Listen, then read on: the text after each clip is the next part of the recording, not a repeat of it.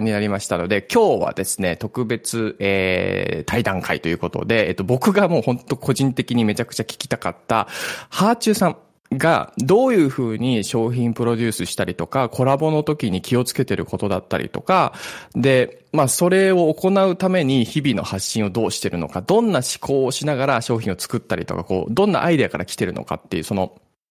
裏側に迫りたいと思います。で、えっと、まあ、ハーチューさんの簡単な紹介をしておくと、もう僕も本当ににせんじゅうななねんから、えー、エスエヌエス 発信始めたんですけど、その時からもうバリバリハーチューさんずっと活躍してて、ブログ書いたり本出したり、で、もちろん僕はずっとボイシーを聞いてたんですけど、で、今、えっと、インスタメインでね、発信をされてて、コラボした、えっと、あれ、お財布でしたっけ？お財布がとんでもない数でしたり、いちまんにせんことかでしたっけ？そうですね。直近のプロデュース商品で言うと、週末野心手帳が一番ロングセラーで、じゅうはちまんぶですね。で、お財布が、うん、お財布がいちまんにせん。あとは、バッグがシリーズでさんぜんななひゃっこ。うんうんうん、で、あと最近で大きいのだと、これはコラボ商品ではないんですけど、紹介した枕がバズってにまんこ以上売れてるっていうのと、あとは、これから出す商品として、コラボのコートとか、うんうん、コラボのマザーズリュックとかが控えてます。あ、まだこれからどんどんまた出てくるんですね。いや、あの、そう、そうだから、僕はどちらかというと、その、ハーチューさんのその、発信の方にすごく影響を受けてきて、こうやって エスエヌエス を仕事にできて、で、にせんじゅうはちねんぐらいにハーチューさんのサロンに入ってて、で、ハーチューさん結構こう、いろいろいろんなところを連れ回してくれて、連れ回すとおかしいね。僕はついていったのか。いや、ありがたいですよ。いろいろついてきてくださって、写真撮ったり実況してくれて。いや、本当あの時になんかハーチューさんの仕事ぶりとかを勉強させてもらって、うん、なんかこう、時間ない中でもめちゃくちゃ電車乗った瞬間にすぐ楽天ルームパパみたいな。でもみんな楽天ルームやらないんだよねとか言って、確かに自分はもう更新できてないわと思いながら。そう。そうそう今全員やってるっしょ楽天ルーム。だからそう、始めた始めたみんな、もうインスタの人とか。でしょ私めちゃめちゃ早いからね、楽天ルーム。サービス開始翌日から使っててさ、みんなに言ってたの。あの、ハーチューサロンの前身の中常サロンとかでも、うん、楽天ルーム絶対流行るからやっといた方がいいってみんなにずっと言い続けて、うんうん、やっと今楽天ルーム全盛期に近い場所にいると思うんですけど、あの時始めて続けてたらみんなすごかったのになって思います。いや、そう。だから、ハーチューさん、楽天ルームのフォロワー数、なんかすごい数になってますよ。なんか、桁が、きゅうじゅうろくまんにんです。きゅうじゅうね、ひゃくまんにんじゃないですか、もうそろそろ。まあ、半分ぐらいはもうシニアアカウントだと思いますけど、あやっぱ、ね、アクティブじゃないユーザーも多いと思うので、ただ、やっぱ、早いうちからそのプラットフォームを使いこなしていると、まあ、そのプラットフォームの中では人知を取れますよねっていう話は結構昔からしているかもしれません。うんうんうん、ね、なんか聞きたい話がめちゃくちゃ出てくるんだけど、今日はまあいろいろ聞きたいんですけど、メインとしてはまあ、あの、その商品の部分ですよね。もちろんこれは多分発信にも関わってくると思うんですけど、みんな多分本当に最近こう自分ブランドを作り始めたりとか、まあ簡単にこうグッズを作って売ることもあるし、で、僕自身も猫のキャラクターを作って、えっと、その今、えー、販売とかしてるんですけど、やっぱりどうしてもその何を作ってたらいいんだろう？何が受けるんだろう？まあ、もっと言うと何が売れるんだろうとか、それが本当に見えないんですね。商品を今までその作ったことがないから。で、ハーチューさんの発信見てると、もちろんコラボで元々のメーカーがあったかもしれないけど、そのプロデュースっていう部分で、ハーチューさんの力、影響力っていうのはブワってとか、あの生体枕もプロデュースとかしてるわけじゃないんだけど、紹介しただけでブワってい、一気ににまんことか売れて、だからその目利き力とかもそうだし、多分紹介の仕方とか、あ、これは、っていう、その見つけ方みたいな感覚のとこもあると思うんですけど、そういったところを今日は商品プロデュースの裏側というので、ちょっといろいろ聞いていきたいなというふうに思います。はい。そんな感じで、ハーチューさん、よろしいでしょうか。はい。で、はい、大丈夫です。はい。で、まず、えっと、まあ、前半というか、前段階として、これまで、その、まあ、ヒット商品をいくつか出されてきたと思うんですけど、その、一番最初が手帳ですかね、その広く長く売れてるっていう点では。そうですね、長いのは週末野心手帳ですね、うんうんうん、でじゃあこの話から始めると、うんうん、週末野心手帳はもともとハーチュー単体にオファーが来た案件で、まあ、その頃、うん、あのビジネス芸人と呼ばれるなんかインフルエンサーとかビジネス系のコメントをよくするツイッターとかが、まあ、幅を利かせていた時代なんです、うんうん、面白い。でそう、その時にやっぱ著者の手帳を作りませんかってことで、ハーチューさんと一緒に手帳を作りたいですっていうオファーをいただいたんですね、うんうんうん、ただその時に私が思ったのは、まあ、ハーチューの手帳ってなって私の顔がバーンって帯に出たところで、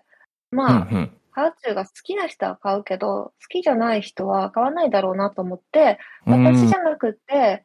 うん、一緒にオンラインサロンをしている村上萌ちゃんと一緒に中萌コンビで手帳をプロデュースしたいですって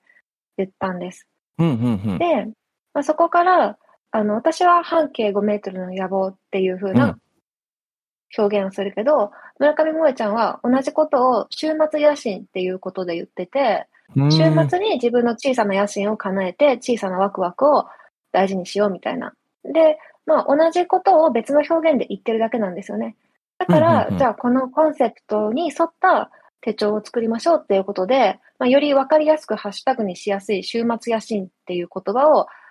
ポイントに掲げて、それをコンセプトに手帳を設計していったっていう感じです。うんうんうんうん、分かりやすい。で、なんか同じ時期にあの似たような著者さんが本、あ、本じゃない、手帳を作ってるんだけど、まあ、それは本当にいちねんでなくなっちゃったりとか、にさんねん続いてなくなったりとか、まあ本当にあまたの著者手帳がなくなっていた中で、週末野心手帳っていうのはやっぱりコンセプトを押し出していたおかげで、うんうんうん、結構その中身の移り変わりはあったけど、今年とかにせんにじゅうよねんできゅうねんめで、来年がじゅうねんめっていう節目になります。うん、なかなか手帳でこうシリーズものでじゅうねんとか続くってもうあ業界的にも珍しいですよね。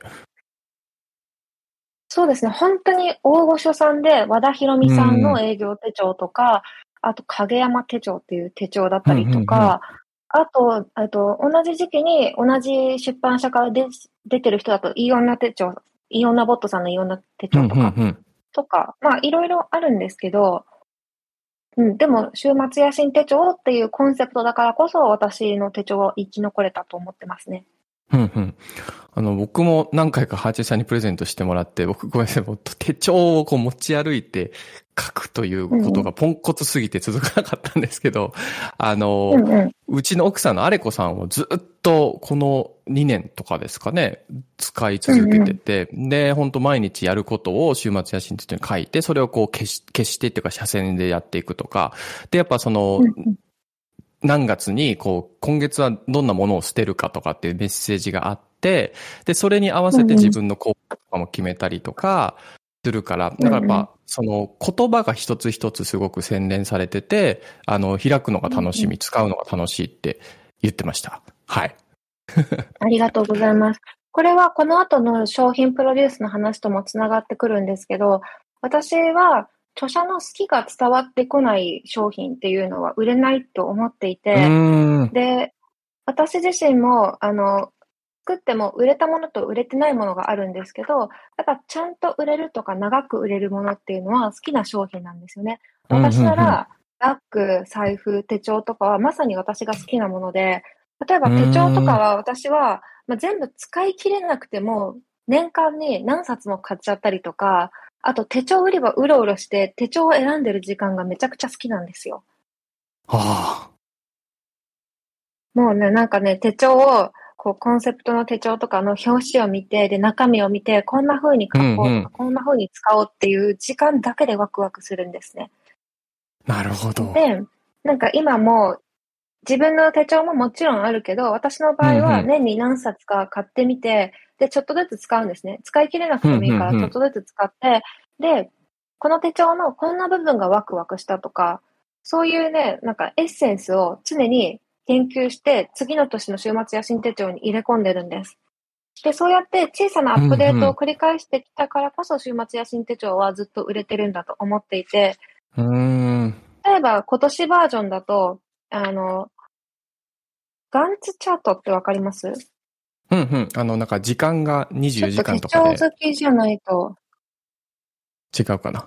なんか聞いたことあるけど。なんかね、なんかその、これを達成したみたいなこととかを、えっと、ちゃんと記録できるものが手帳業界で流行ってるんですよね。うんうんうん、で、私自身は使わないけど、なんかこれがあるとワクワクするなと思って、その要素をにせんにじゅうよねん版の週末野心手帳には入れてます。あ、じゃあそのもう今年もまたアップデートが起こってる。がそうなんです。ガンツチャート？あれ、ガンツチャートだったかなこれ。ちょっとね。えっと、三角ボックス。行動の習慣化とかだから、多分。ガントチャート？ガン。うん。えっとね、ちょっと今ちゃんとググって。あ、ごめん。ハビットトラッカーだね。ハビットトラッカーの間違いで。ガントチャートもそうだ。これは、ちょっと違うやつだな。ハビットトラッカーの方が多分正しい。えー、面白い。えー、これ知らなかった。なんかこれをやったっていうのを毎日できたら塗りつぶすだけなんだけど、えー、そういうなんか手帳ならではの価値が付与、付加できるものを探していて、うんうん、で、まあ、その要素を週末野心手帳に取り入れたって感じですね。だから週末野心手帳が常に抱えている課題として、これはその半日、えっと、いちページを分割して、うんうん、えいちにちにぶんのいちページ書けるようになってるの。でそうすると手帳の厚みがどうしても出てしまって、うんうん、持ち歩くときにちょっと分厚いとかになってしまうから、ページ数は増やせなくて、そのページ数を増やさない中でのアップデートっていうのが毎年抱えている課題なんですよね。あ、だからちゃんと制限がある中でできることを考えていかないといけないっていうことか。そうそう。で、毎年次にどんな役割が欲しいですかって言って、その改善点の、えっと、アンケートとかで取るんですけど、これもなんかいろんな意見を全部見てはいるんですけど、その中で、うんまあ、週末野心手帳っていうコンセプトにあって、かつページ数の幅を割かなくていいものっていう観点で選んでますね。で改善してる。なるほどなるほど。あ、みんなからたくさんの共感のコメントが来てます。なんかエンさんとか、そうなんだ。ありがとうございます。あ、ここからコメントが見れるのか。あ、そうそうみんなコメントしてくれてて、カバーも可愛いので毎年集めたくなるんですよね。多分あの週末野心手帳の使ってくれてますね。ありがとうございます。手帳売り場うろうろ楽しいわかります。河村さん、うん、手帳売り場に長くいられるのめちゃくちゃわかりますね。そうそう楽しいんですよ。でもそういう手帳を好きな人っていうのはやっぱ手帳のプロデュースには向いていると思ってて、自分はなんでこの手帳を買ったのかとか、去年の手帳はどこがどう使いづらくて、今年はどの手帳に変えるのかっていうのを、ちゃんと自分の中で一旦言語化するんですよね。うーん。それを次の商品作りに生かすっていうのを、バッグでも手帳でも財布でも私はやっています。で、いい部分は、これをすると手帳は経費になるんですよ。私手帳作ってるから、手帳いくら買っても、そう、あの、商品のサンプルになるので、なので、経費で趣味が賄えるみたいな感じですね。あ、それめちゃくちゃパワーワード。確かに。うん、これなんか、周平くんもよく言ってる気がする。その、アマゾンのリンクをシェアすると、本題が返ってくるよみたいなことを、うんうん、多分周平くんのコンテンツで見たことがあって。うんうんうん。私も結局好きなものが経費化できるっていうのは嬉しいですよね、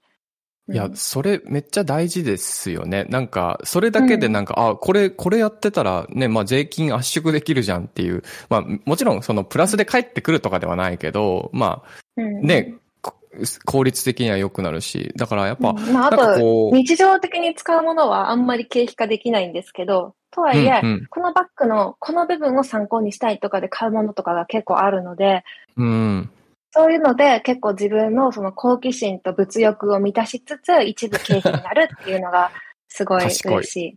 うん、うん、とか、だからなんかハーチューさんってやっぱこう一貫してますよね。やっぱにせんじゅうはちねんじゅうきゅうねん僕がずっとその見てて講演会回ってた時も、うん、やっぱこう木とかその自分が進んでその物事に対してリサーチとかが進まない分野だと難しいよね、発信もみたいな話を確かされてて、確かにと思ったんですよね、うん、なんか確かにやること、何か勉強していくことって苦しいとかめんどくさいってあるけど、でも多分好きっていうパワーってそれを上回りますもんね。多分八中さんとかもそうだし、多分うちの奥さんのあれこさんももう手帳とかも書いてますけどめっちゃ好きで、やっぱ本書店とか売り場行ったらブワーってもう僕を置いていくんですよね。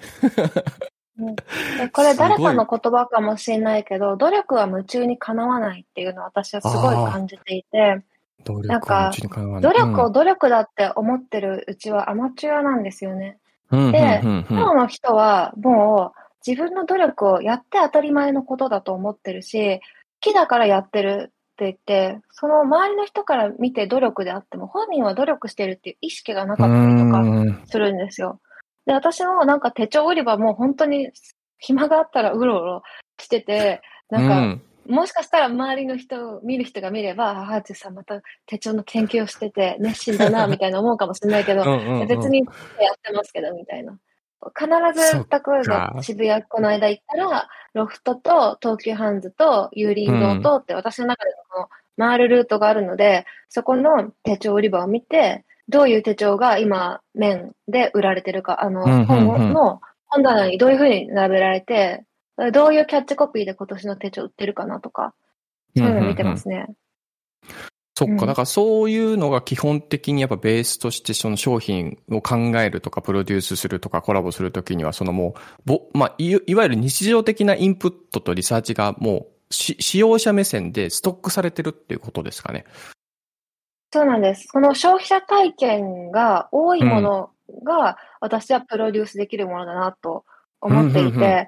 なんかそういうものって知らず知らずのうちに人より語れてこだわりができてるんですよね、うんうん、だからなんかこれから何かプロデュースしたい人がいたら自分のブランディングに合ったものかつ人より消費者経験が多いものっていうのを意識したらいいんじゃないかなって思います。だからまあ旅行が好きな人だったら旅行アイテムとか、あとなんだろう、まあ本が好きだったらやっぱり本書いたりとか、うんうん、文房具系のことだったら結構親和性もあるしこだわりが見つけられると思うんですよね。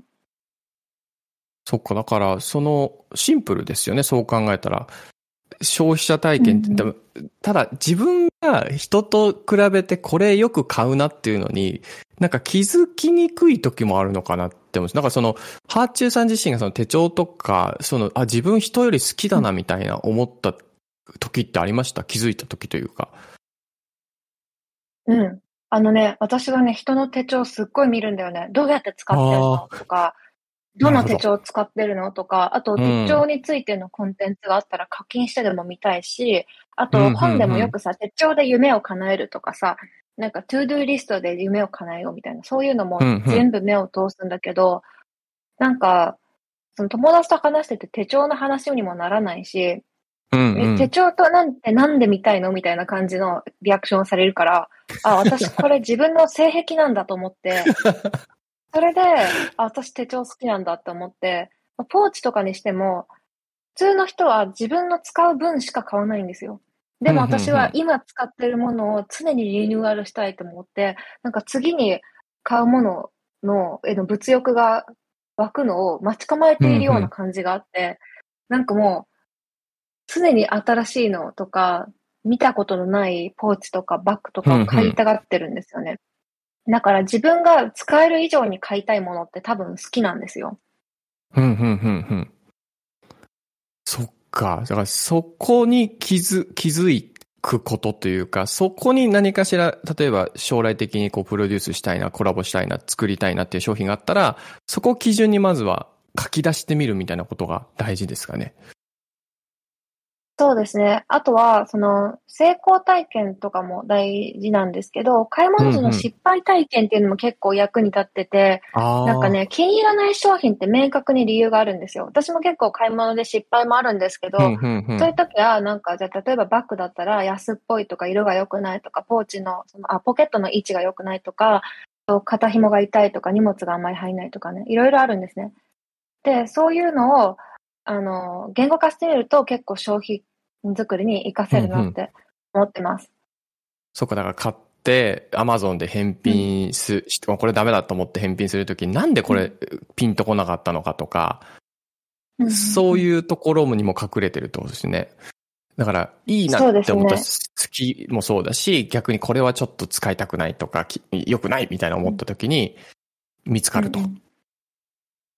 そうですね。だからもう普段の買い物体験でいかにマーケター感覚を磨けるかっていうのが結構商品作りにおいて大事かもしれないです。で、これまた自腹で買うのも結構大事で、その自腹を切って商品を買うときって、ランキングとかレビューを隅々まで見て、で、どのレビューを見て買うと決めたかとか、どのレビューのどの言葉が自分を買わないに導いたかとか、そういう経験が全て商品作りに生きてくるんですよ。例えば、うんうんうん、あの私の場合、この間コートを買うのやめたんですけど、その時、重いっていうレビューがあって、あ、重かったら肩こるなとか、あ, あとニットの商品でチクチクするってものは絶対買わないんですけど、うんうん、逆にそれは、じゃあ軽いコートなら売れる。チクチクしなければ売れるってことだから、うん、そういう自分の買わなかった理由っていうのを自分の商品作りに活かしてます。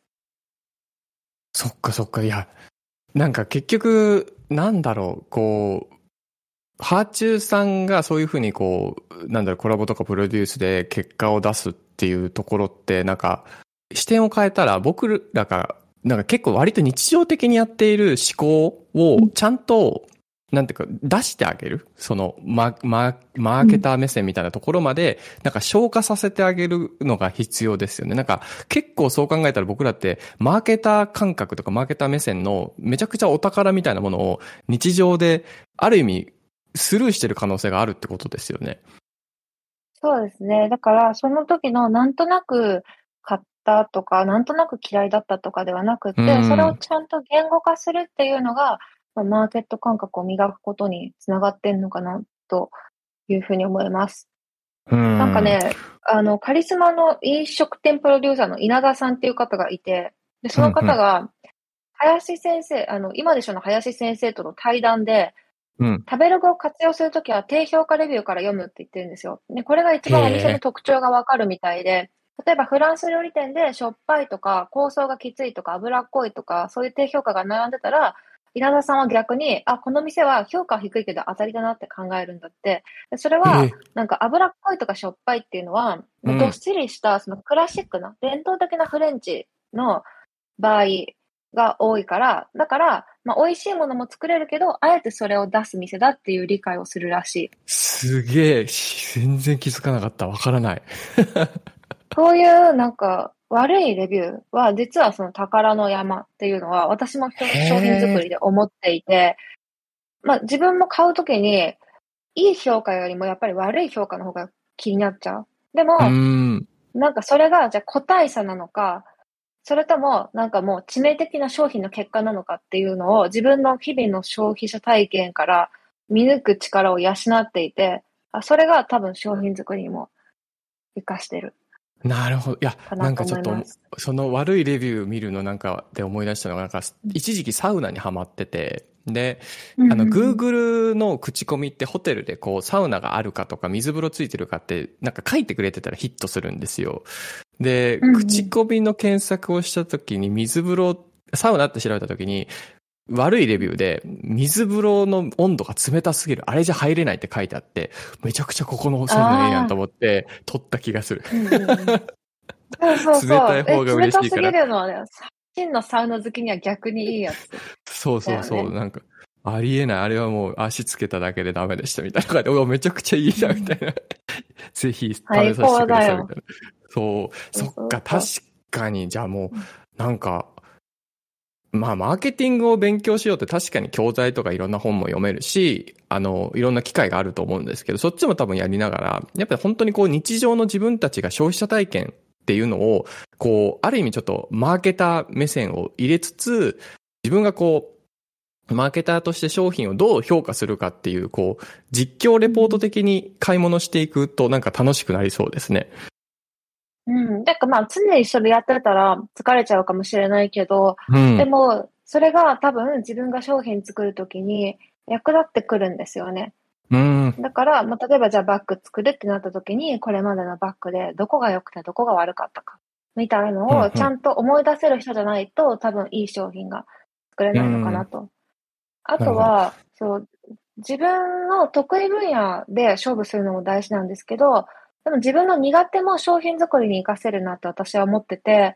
で、うんうん、私の場合は整理整頓とか収納が結構苦手分野なんですよね。へー。でなんかバッグの中で物をなくす常習犯なんですよ。なんかさっき渡された切符どこ行ったっけとか、うんうんうん、あれ確かに入れたはずのリップがないみたいな感じで、常にバッグの中で物が迷子になっちゃうので、私がプロデュースするバッグはいかにバッグの中での迷子を減らせるかっていうのを意識してるんです。うんうんうん。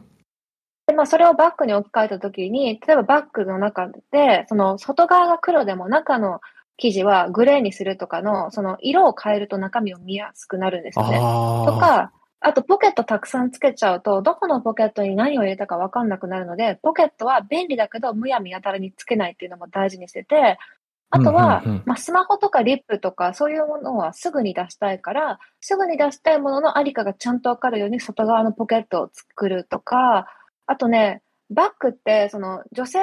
で特に子育て中だとバッグがふたつ持ちになっちゃうんですよ、どうしても。自分のも の,、うんうんうん、ものとかさばるものみたいな。でもそういう風にバッグふたつ持ちだと迷子がめちゃめちゃ増えるのね。さっき入れたはずの携帯がどこ行ったみたいになるから、だからバッグがひとつで済むようにお出かけに必要なものが全部入るバッグっていうのを私はコンセプトに作ってて、うんうん、なんかそういうのって自分が欲しいから、自分が欲しいバッグを結局作ってるんだけど、そういうなんか自分の苦手があった頃こそ、私みたいな人に使いやすいバッグができてるのかなって思います。うーん、そっか、これ去年だ、うん、だ出したやつかでしたっけ？えー、っと物が迷子にならない、今一番売れてる、あ、そうですね、それは一昨年かな。物が迷子にならないバッグはそれぐらい前で、で、うんうん、一番売れてるバッグは今ブージュルードっていうブランドさんと作ってるバッグで、うんうん、ナイロンバッグ、えっと肩からかけられる、結構ね、その旅行とかの時に必要なものが全部入るバッグなんです。うんうん、で、あれ、あれこさんも買いました？まあ、そういうのって私、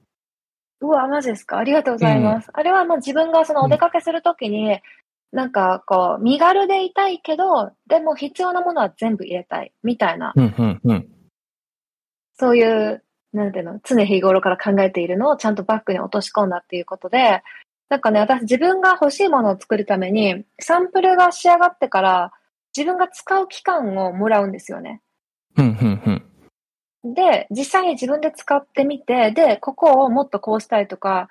あ、こういう、このバッグもうちょっとこうしたら良くなるっていうのを常に出すようにしてて、今マザーズリュック作ってるんですけど、それも日々持ち歩いて、もっとこうしたいとかのアイデアを貯めていって、まあ、それを、もうあとはプロの人に、あの商品に落とし込んでもらう。私がやるのは機能の部分での改善点とかを探すこと。私はファッションセンスがすごいあるわけでもないし、じゃあバッグを作る勉強したかっていったらそういうことはしてないから、ただ自分の消費者体験をいかに商品にあの落とし込むかっていうところが、まあ、コラボをする時の私の使いどころだと思うから、うーん、なんか割とそのえ記事とかどうしたらいいですかねとかも全部聞くんですよ。自分が正解を持ってるわけではないので。だけど、うんうんうんうん、私はもっとこうしたいんですみたいな機能の部分で結構言いますね。うーん、そっか。だからやっぱこう自分が本当そのバッグを使って本当にリアルな目線から、これもう本当にこういう時にいいです、こういう時にいいですってこう具体的に映像が浮かび、今ハーチューさんの話聞いてて、何がそのバッグの機能的なとこが、なんでより分かりやすかったかっていうと、その、具体的に駅のとこでこうでとか、なんかペンがこう入ったりとか、ゴミとこれが一緒になったりとか、なんかそういう本当に実体験として困ったその話っていうかエピソードがあるから、解像度高くそのバッグを使った時に、あ、自分もそうだとか、私もなんかいつもスマホどっか行くとか、あの、よく、アリコさん、リップとかよくなくすんですけど。なんかそのなくすんだよね。そう。そう、あ、そう、ハーチューさん意外、意外でしたね。あれそうだったっけと思って、なんか一緒に講演会で回ってた時も、なんかしっかり、しっかりしてたって言うとあれだけど、そんな感じなかったんですけど、ね。いや、私バッグなんかぐっちゃぐちゃだよ。あと、ミニマリストみたいに、そのバッグの中精査できない。なんか、これとこれだけを持ち歩くみたいなことできなくて、え、これもこれもこれも入れなきゃ不安みたいな感じで荷物多くなる人だから、だから、え、ペットボトルも入れたいし、え、でも、なんかこういうことがあったら、絶対にこれも使うし、みたいな感じで荷物増えてくんだけど、それも全部入るもの。で、自分の実体験が商品作りに生きてるっていう意味では、あの、いちまんにせんこ売れた財布の場合は、私は子育てをしてるから、プロデュースができたと思ってて、まあ、世の中はすごいキャッシュレス化が進んでるじゃないですか。で、私も子供がいないときは、あのバレンシアガのすごい流行ったね、めちゃめちゃ、あの、コンパクトになる三つ折り財布を使ってたんです。で、もうなんか時代はキャッシュレスっしょみたいな、財布いらないっしょぐらいの感じで、ちっちゃい財布しか使ってなかったんだけど、子育てしてるとクーポンとかカードがめっちゃ増えるの。で、独身時代と子育て中の今は全然見える景色が違ったから、まあ、それをちゃんと商品作りに生かしたんですよね。財布の場合っていうのは、レシートとかクーポンとかを入れるためのポケットをつけたっていうのが、類似の既存商品っていうのは差別化になったんだけど、なんかね、そうやって、あの、具体的な機能を押し出すことによって、他の人が口コミしやすい商品になるんですよ。だからどこが、どう、他の商品と違うかっていうのをすごい言語化しづらい部分で、これをセンスで片付けてしまうと、なんとなくこう、色がいいとか、形がいいですとかになっちゃうんだけど、私は機能で差別化してるから、財布の場合は、クーポンとかレシートを入れるためのポケットがついてることがすごく良かったっていうのを、他のインフルエンサーさんとかレビュアーさんが言ってくれたのね。それでシェアしてくれたからこそ、まあ、自分では多分、自分一人では売れなかった数の財布が売れたんだなっていう。だから買った人が口コミしやすい差別化があるっていうのはすごい重要な気がします。うん、うん、うん、うん。あ、本当具体的にこの部分でこれが良かったって言えないと口コミが起こりにくいですもんね。なんか、まあまあ、いい、まあ、使い、使えるわ、みたいな。なんとなくいいわ、じゃなくて。だからそこが本当に商品の設計段階から、うん、財布に対して、いや、もっとこういう風にあった方がいいとか、こういう財布だと助かるっていうのがあって、そこの設計があるからこそ、最終的な口コミにつながって、その口コミまた次の方のその悩み、あ、私もそうみたいな、もうすぐ財布が膨らむんですけど、うん、みたいな、パンパンになるんですけど、みたいな、えー、これめっちゃスリムでいいですね、うん、みたいなとこにつながって、やっぱりこう、やっぱ結局口コミが強いですもんね。口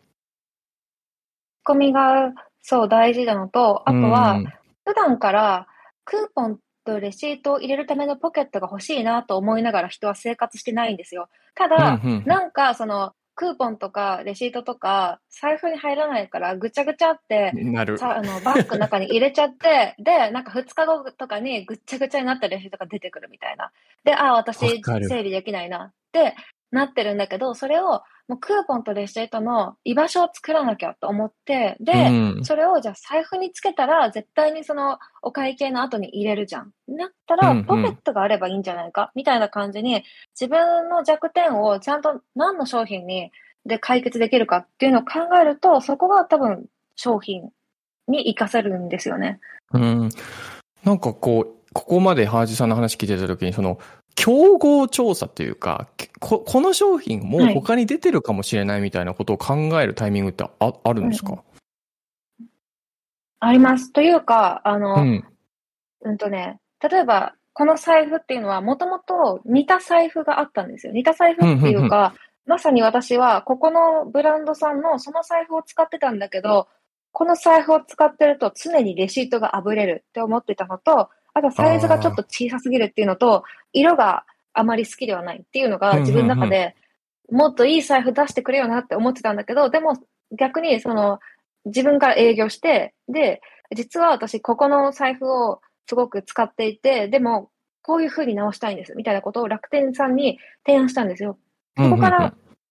始まったって感じですかね、この財布のプロジェクトは。欲しいものがあったとか、なんか、ここをこうしてほしいっていうのは、もちろんレビューとかで書くのもいいんだけど、インフルエンサーさんの場合は、自分からちょっと提案してみたり、メーカーさんにコンタクトを取ってみたら、コラボ商品作りにつながるかもしれないです。うんうんうん。いや、だからなんか結局そのハーチさんがやってるその作り方、思考みたいなものって、ちゃんと問題が先にあるじゃないですか。この問題を解決したいってところから商品が生まれてて、でもなんか僕も、だからその会社やるようになったりとかして、やっぱ会社で考えるとやっぱ、今期のキャッシュフローとか売り上げがちょっと足りないと。足りないからなんか作らないといけない。なんか作りたいけど売れるものないかなみたいなパターンで、そうやってるわけじゃないんですけど、そのパターンでやっちゃうと、なんかこう、ユーザーの悩みとか問題を救いきれない、拾いきれない、まあ、とりあえず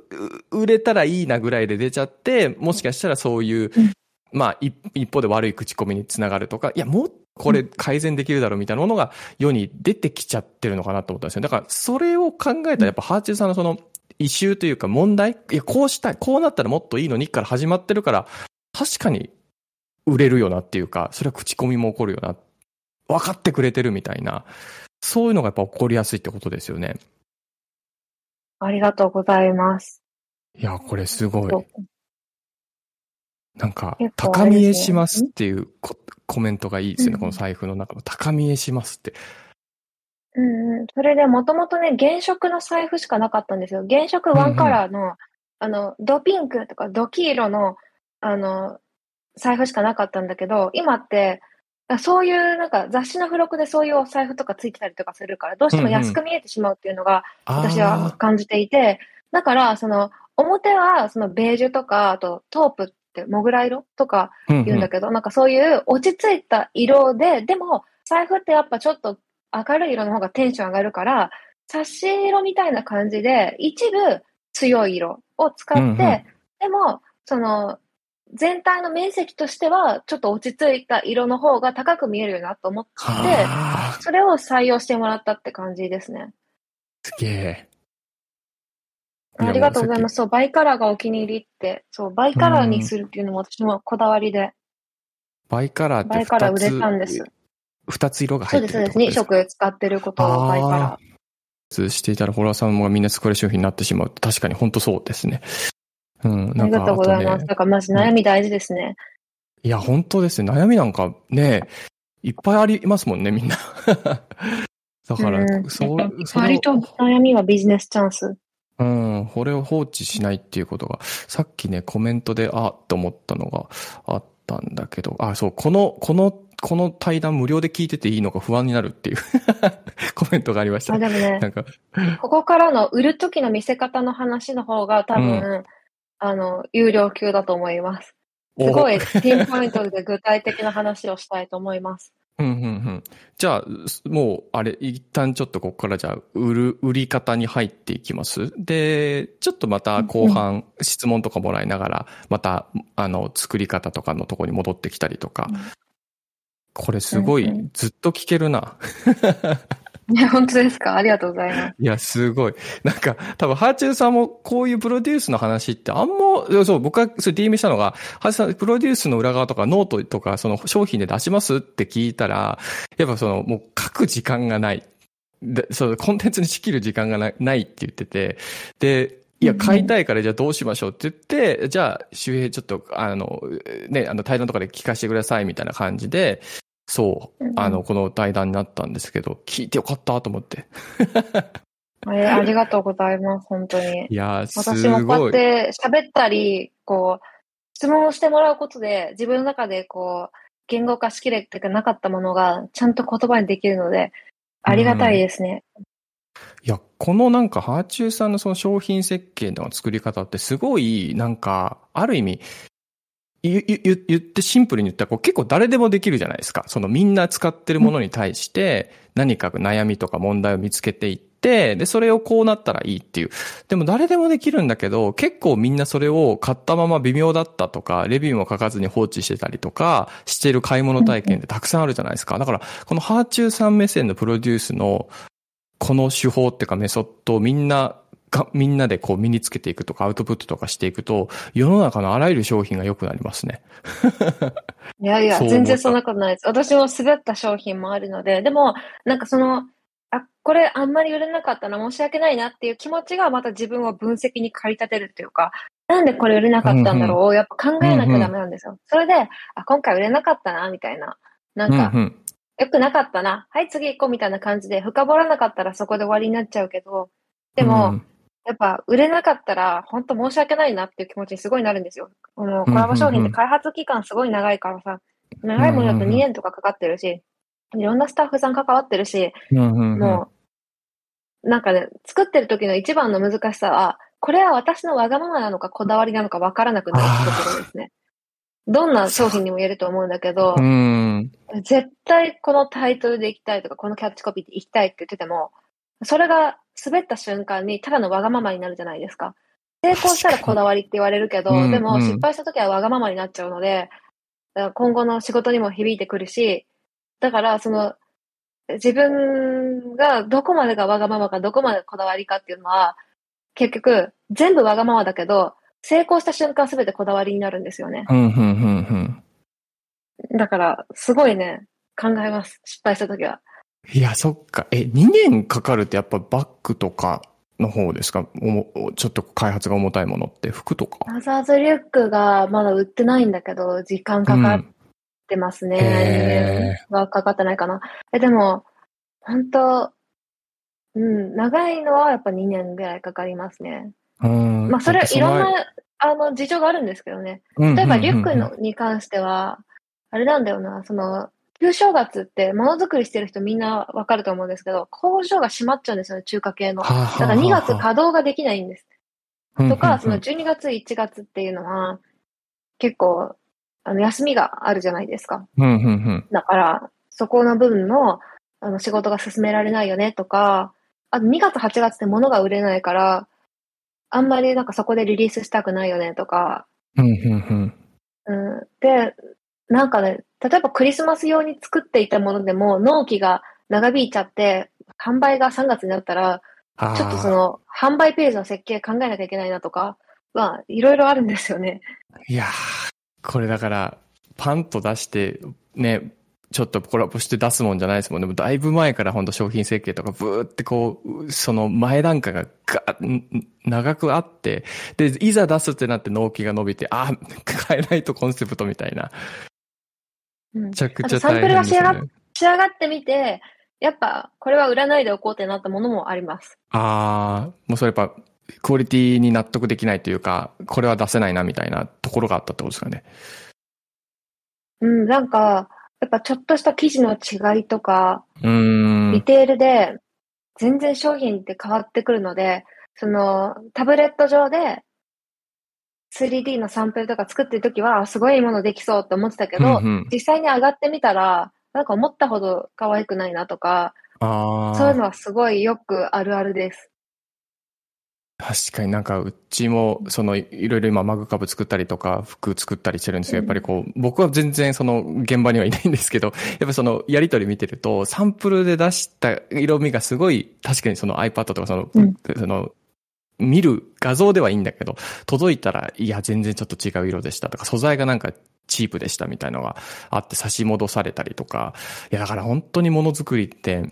頼んではいできて OK ですみたいな、そんな簡単じゃないですもんね。うん、そうなんですよ。うん、そっか。それでまあ、うん、物がようやくできたらやっぱ売る責任っていうのはインフルエンサーに、うん、やっぱなんていうの、そこが私たちの起用してもらった存在意義じゃないですか。うんうん、だからマジで売り方に関していろいろ考えてて、で、私が一番、あの、なんだろう、私にしかできないなと思ってるのは利用シーンを丁寧に見せることで、うんうんうん、例えばお洋服だったら、まあ、無加工の着用動画を載せるとか、で、動画だと動いた時の生地の揺れ方とか、あと、色とか質感がやっぱ一番リアルに見せられるんですよね。うんうん、で、あとは、その、私はモデルさんみたいな体型ではないけど、普通体型っていうのが意外と エスエヌエス をやっている上では強みになって、私ひゃくごじゅうはちセンチだから、うん、もう本当にど真ん中の女性の標準、標準っていうかまあ、あの、平均身長なんですよ。うんうん、だから多分参考にしやすいんですよね。うん、だから自分の着用画像をバンバン出します。で、なんか、あえて顔が大きく写っちゃった写真とか、スマホだと端っこに写ると歪むじゃないですか。だから、ちょっと顔大きく写っちゃったなとか、うんうん、もう自分的にはこの顔はベストではないなっていう顔もたまに載せるんです。でも、それの方がリアルだから、意外となんかそれで、うん、あの買ってくれる方も多い。なんか、うんうん、そのモデルさんってどうしてもどんなものでも綺麗に着こなすから、うんうん、そうじゃなくてあえて私が来た時の利用シーンを見せるとか、普段の生活の中でどう使うかっていうのが結構効く気がしてますね。でそういう商品を売るときはやっぱ ピーアール とかアフィリエイトの経験がめちゃめちゃ役立ってて、うん、でもう聞かれる質問ってどの商品でも一緒で、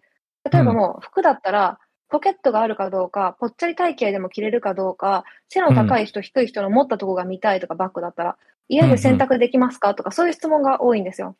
で、うんうんうん、あとは、うん、バッグだったら持った時に、まあ、バッグがどの位置に来ますかとか、荷物パンパンに入れたらどんな感じになりますかとか、ポケットいくつでどこについてるか見たいとか、チャックの開け閉めを動画で見せてくださいとか、そういうのが毎回来るので、まあ、そこに関してはちゃんとその自分でストーリーで流すときに入れ込むようにしてるんですよね。いや、そういうのが普段 ピーアール やってる人っていうのはフォロワーさんが気になる場所が分かる人だから、それは多分強みになるし、あのメーカーさんがやる広告とは違う広告の仕方ができる。メーカーさんってやっぱブランドのイメージもあるけど、これだけ安くなりましたっていうクーポン訴求か、あと世界観訴求しかできないと思うんですよね。うんうんうん、でもあのインフルエンサーっていうのは、そのインフルエンサーと視聴者とかフォロワーさんとブランドをつなぐ真ん中にいると思うので、その中間の地点でブランド側が見せたい部分と消費者が知りたい部分っていうのを両方こう自分の中で見せていくっていうのが結構大事だなって思います、うんうんうん、いやもうなんかさすがというか、なんかもう本当に真摯に向き合ってますよね。なんかハイジュさんすごいな。いやいや、今のそのバーッと具体例だけでもバッと出てくるって、もう本当に常にやっぱりそこを気になる、やっぱここ気になる、あ、こ、ここをこうした方がいいって、こう、もうハーチさんの中で何回も何回もシミュレーションしたりとか、売るときに絶対この質問来るから先によくある質問集作っとこうとか、ストーリーズで出そうとか、毎回毎回そういうふうにこう、相手目線でやってる証拠ですもんね、それが。いや、今、すごい。というか、やっぱその、なんだろう、インフルエンサーを起用したら売れると思ってる人が多いから、だし、なんか私もやっぱ、普通のお洋服ではなくて、ちゃんとコラボ費用っていうメーカーさんに負担がかかってる分、ちゃんと結果を出さないとっていう責任感があるから、すごいやっぱそこは頑張りますね。あと私これびっくりされるんですけど、うんうん、発売日に予定入れてないんです。事前にもストーリーとかで告知はするけど、もう発売日の発売時間に合わせてストーリーとかブログとかでできるたび、できる限りクリエイティブ投稿して、で、なんかちゃんと準備をするから、あんまりこう何かの発売日の時って予定を入れずにちゃんとそれに没頭するようにしてるんですね。で、発売時間までにちゃんとこう、あの、必要な情報を投稿しておいて、で、販売が開始したら売れ行きを実況するんです。で、その売れ行きの実況とか買いましたとかいうことのシェアがまたそこからの売り、売れ行きの伸びになってくるので、うんうんうん、販売日が超大事なんですよね。で、なんかインフルエンサーさんの中で何月何日発売ですみたいな感じで ピーアール 終わってる人いるけど、うん、そうじゃないんだって思う。うんうんうん、まあ、別にそれで売れるのかもしれないけど、私の場合は結構その、ちゃんと発売日までの波を作るかどうかっていうのが売れ行きに関わってくるので、もうクライアントさんと密に連絡を取って、で、なんか商品の ユーアールエル くださいとか、何時に開始しますかとか、うん、そういうのがちゃんとできてるかどうかで売れ行きがかなり変わってきます。いやー、もうなんかこの前西野さんが本当もう同じ話をされてたし、で、それを聞いた池谷さんも同じ話をされてて、で、ここでまたハーチューさんも、えー、まあ、ほん、要するにその告知を、え、なんでそれ後で聞いてみるのでどれか教えてほしい。あ、うん、リンクを出しました、出しました。あの、告知をとにかく舐めるなみたいな話を西野さんがしてて。そう、告知を舐めちゃいけない。うん、うん、もう、あと、もうみんなそのやっぱマーケティングをサボってる。その発売日を、うん、なんだか、例えばこう、まあ、適当にこう、発売しましたっていうだけになってるとか、うん、まさに本当に、うん、あ、いや、ハーチューさんのやっぱストーリーを見てると。うん。うん。あ、どうぞ。ストーリーを見てると何？いや、ストーリー欲しくなる。発売日は、それまでの、欲しくなる？ありがとう、うん。発売日は、私は、それまでにやった告知の結果報告日だと思ってるから、うんうん、そこまでに自分がサボってると発売日はやっぱ結果出ないよねって思っている。確かにそこは始まりではなくて、そこは中間地点ねって思うんだよね。うーん、発売日までが勝負で、で発売日で一旦結果出て、じゃあそこからどう伸ばすかっていうことだから、うんうんうん、だからすごい丁寧にそこまでに波を使わなきゃいけない。発売しました勝手にだけでは絶対人は動かないから、うんうんうん、もう本当 ま, まとまった時間を取ってちゃんと告知に当てるっていうのをやってますね。うーん、いやー、僕ももっとできることあるな。今も聞いてて。あとこれね、うん、私はそのクライアントさん側っていうのはインスタライブでいっかいでより多くの商品を見せたがるんですけど、それはすごい逆効果なんですよ、うん、選択肢が多いと決断力が必要になるから人は行動しなくなるっていうのは結構もうね、よく出てくるじゃないですか、マーケティングの本とかで、うん、なんか一度に多くの商品は売れないから、だからあのこっちを買うならこっちはやめておこうってなりますよね、普通の人は一度にたくさん買わないから、うんうんうん、だから、うん、押すものは絞るっていうのが私のもうスタイル、力を入れる一方を決めてそこに全力投球するというか、買うものは絶対絞るから、うんうんうん、いってんかにてんだと思うんですよ、買っても。よっぽどのファンとかよっぽどツボに刺さってない限り。だからあのとりあえずいっかいにいち商品、もしそれ以上受けたいんだったら日程を分けた方がいいっていうのは言ってます。で、もし複数商品を売りたい場合は、推しの商品を一つ決めて、もう基本的にじゃあ推し商品がワンピースだったら、もうこのワンピースを売っていく。で、ワンピースの特徴とか、なんかその商品の説明をして、で、もしこれを合わせるんだったら、このジャケットもいいですよねって言って、推し商品のサブ的な見せ方をすると、あ、じゃあ、この商品、このワンピース買うから、ジャケットも買ってみようかなって言って、ジャケットも売れるんですよ。でもこれをバラバラで、このワンピース出ました、このジャケットも出ましたみたいな感じでだとバラに な, なっちゃうから、バラで売らずにセット売りするっていう提案が絶対大事なんですよね、うんうんうん、そこそこだから、まあ、いわゆるそのクロスセルというか、これを買ったんだったらこっちもいるよねみたいな一貫性の法則も作ってじゃないと、その 何, 何個か商品のリリースだと厳しいってことですよね。うんですね。うーん、いや確かにな。そっか。じゃあ、ハーチューさんが例えば年間、例えばにせんにじゅうよねん、来年あって、多分商品プロデュースが進んでると思うんですけど、商品数でいうと出せて、月にいっかいとかですか、はい、それともうちょっと取ります？ さん ヶ月にいっかいとか、まあ、ものにもよると思うんですけど。だから、ね、そこ結構自分でコントロールできない部分で、本当はじゅういちがつ販売で動いてたけど、にがつになっちゃいましたとかもあるんですね。うんうんうん、だけど、まあ、できるだけ多くていっかげつににかいぐらいじゃないかなって思う。だからコラボ商品もそんなにこう い,、うんうん、いっぱいはできないかもしれないですね。うーん。あと、なんかこれ私すごい大事にしてるんですけど、多分他のインフルエンサーがあんまりやってないことで、その、アフターサポートに力を入れるというか、商品が届いた後も結構大事で、うんうんうん、売った後も エスエヌエス に二度と出てこない商品ってめっちゃ嘘くさいじゃないですか。だから常に自分が使ってるシーンを見せるようにしてて、この季節ならこう、この予定ならこう、こういうふうに私は自分のコラボ商品作ってますよ、扱ってますよって実例をリアルタイムで見せるんですよね。そこでまた迷ってたけど、こういうふうにも使えるんだったら買おうかなって思ってくれる人が増えるから、だから、まあ、自分のそのストーリー、まあ、普段からストーリー多いけど、でも全ては載せられないので、自分のストーリーの数を考えると、うん、やっぱコラボ商品っていうのは絞られちゃいますよね、アフターサポートまで考えると。うん、そっか。いやー、なんかもうこれ聞いたら、いろんなメーカーさんの担当者、僕が担当者だったらもうハーチューさんにお願いしようってなると思う。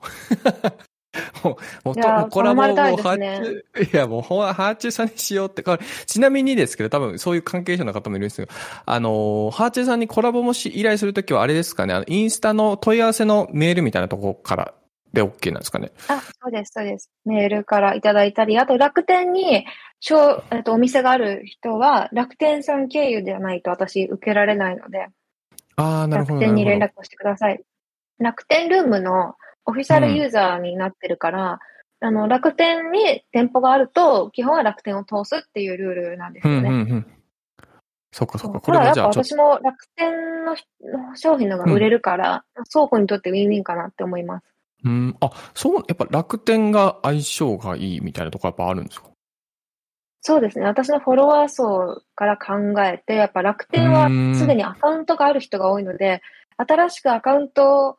作ってくださいっていうのがすごいやっぱハードルが高い。うんうんうんうん。そうだよね。だから、だからうん、うん。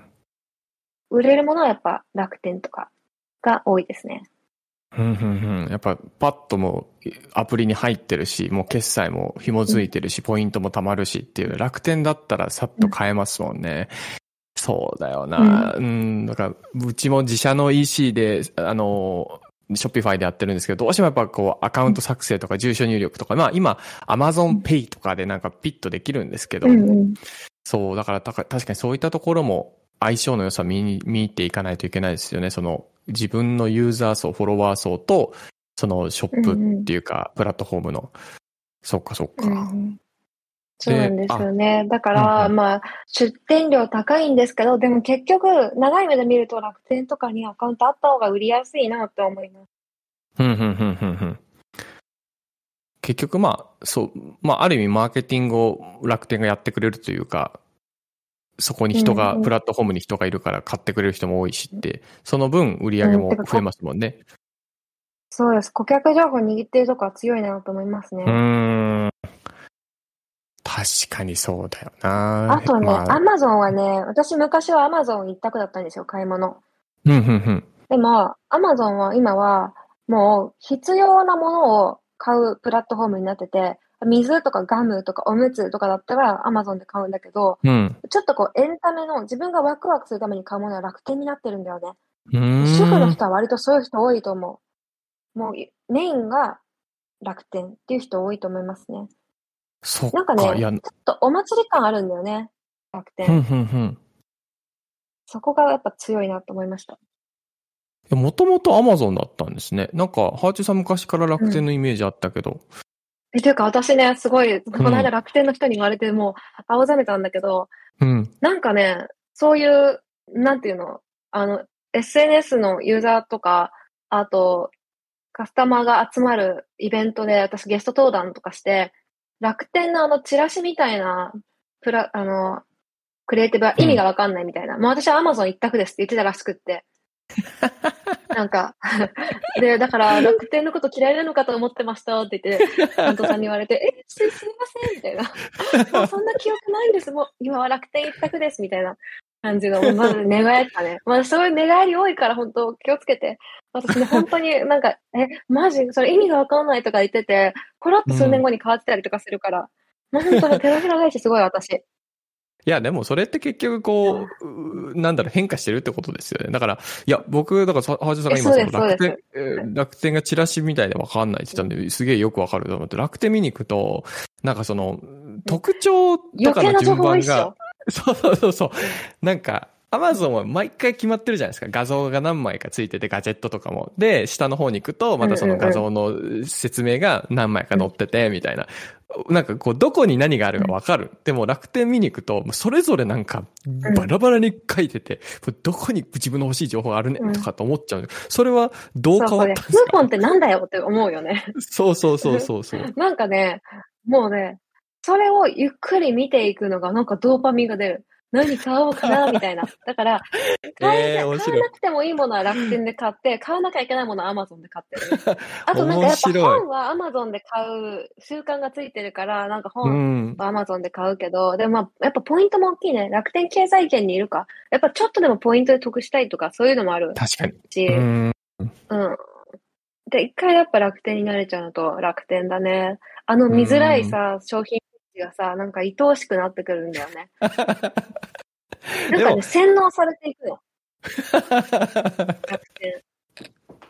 おもろでもさそうじゃない、うん、エルピー ってそうじゃないなんかさそのインフルエンサーがさ紹介するさ、うん、じゃあピットソールにしてもココネにしてもさなんかさ読ませるじゃんずーっとスクロールしてスクロールしてこうなんか巻物のようなさ エルピー を見せた後、うん、最後にポチッとなんか購入させるでしょあれ多分洗脳の時間だよね。で、楽天も多分その同じ手法っていうか、なんかその洗脳巻物形式の エルピー だよね。いやでもコメント見たらサイコさんもハチさん一生わかるわとか、そう、そうなんかね、楽、うん、楽天は画面が楽しい、思ったことなかった。いや、そういう視点で見ていったらやっぱ変わるか。へえ。なんかアマゾンは買おうかな、買わないでおこうかな、うんみたいな、そのお買い物体験にならないんですよ。多分、うんうん、迷ってる時間もドーパミン出てるんですよ、主婦とか、うんうんうん、女性は。なんかどっちにしようかなみたいな、長い、長いじゃないですか、うんうん、買い物が。あの時間楽しいんですよ。だから割と主婦層は楽天なんだなと思いますね。ああ、なんかあの楽しいレビューとか読んでるの超楽しい。うんうん。なんか男性と女性でなんかモールをこう回る動線を調べたら、お男はジーンズ買おうと思ったらジーンズショップ行ってすぐ直線的に戻ってくる。女性はなんかじな買いたいものがあっても違うところから全部順番に見ていって買って戻ってくる。うん、そうそうそう。ああ、なんかそういえばこっちも買っておこうかなみたいな。えデニムっていうことは、うん、だったらじゃあ週末のピクニックに合わせてレジャーシートも必要だから、うんうん、みたいな感じでフライングタイガー寄ったりとか、うんうん、もうなんかそういうのがね多分楽しいんですよ、私たち。そっか、だから男性は本当にその目的があって買い物に行くけど、もう女性とかだと多分そ、うん、買い物の体験自体が目的っていうか、その時間を楽しんでますもんね、うん、エンタメ。そうなんです。だからまずお買い物マラソンとかスーパーセールとか昔は意味が分かんなかったの。何そのスーパーセールってみたいな感じだったんだけど、うん、もう本当今は腕まくりしながら、え、なん、何日のにじゅうじね、分かったみたいな感じで待ってるんですよ、気づいたら。いや、そう、だから、ハーチューさんがよく、その、あの、楽天のトラベルの、あの、うん、宿、宿とかのセール出してくれるじゃないですか。うん、あれすげえ助かる。なんか、うん、あ、忘れたと思って、確かにちょっと宿見とこうみたいな。うん、それは、なんか楽しいってのは分かるかもしれない。マジで全然値段違うからね。あ、そうなんだ。なめないで、本当に。楽天のイベント、本当に全然違うから。しかも、まあ、あの、家族になるとさ、ふたりぶんだったらまだそんなわかんないかもしれないけど、よにんぶん、ごにんぶんとかになってくると、クーポンあるかないかとか、うん、ポイントどんだけいくか、全然変わるから。なんか友達が沖縄行くのに、普通の日に予約して、後から楽天トラベルでいくらぐらい安くなってるか見ようと思って、値段比較したんだって。そしたらきゅうまんえん違ったんだって。うん、でかい。マジかと思って。きゅうまんか。でかい。きゅうまんってもう一回旅行行けんじゃんみたいな。確かに。でしょ？うん、だからやっぱ楽天はね、ちゃんとイベントは知っておいた方がいい。なんか少なくともいちかゼロかごのつく日か、お買い物マラソン中かスーパーセール、ここはちゃんと踏んどいた方がいいって思います、うんうん、はあ、なんか楽天すげえなねえ、楽天の戦略にうちらハマってるよね。うーんなんか奥さんから来ました。イオン行くときに夫に何を見たいのって言われるのが嫌うん、何もね、見たい、わかんないの、買いたいものわかんないけど、買いたいものを探してるの、私たちは。ふんふんふん。買うべきものを買いに行ってんじゃなくて、買いたいものを探しに行ってるから、あれ探す時間ね、私たちの。なるほど。そっか。いや、これ今、男性諸君も聞いてますよね。なんかすごい。ね、本当それ分かってほしい。うん、勉強になるって、みんな言って、いや、僕も勉強、いや、そうなんだよな。だから、なんか、男性はあれなんだよ。なんか悪いとかじゃなくて、あの、セレンディピティがなくなりますよ。なんか、すごい思った、今。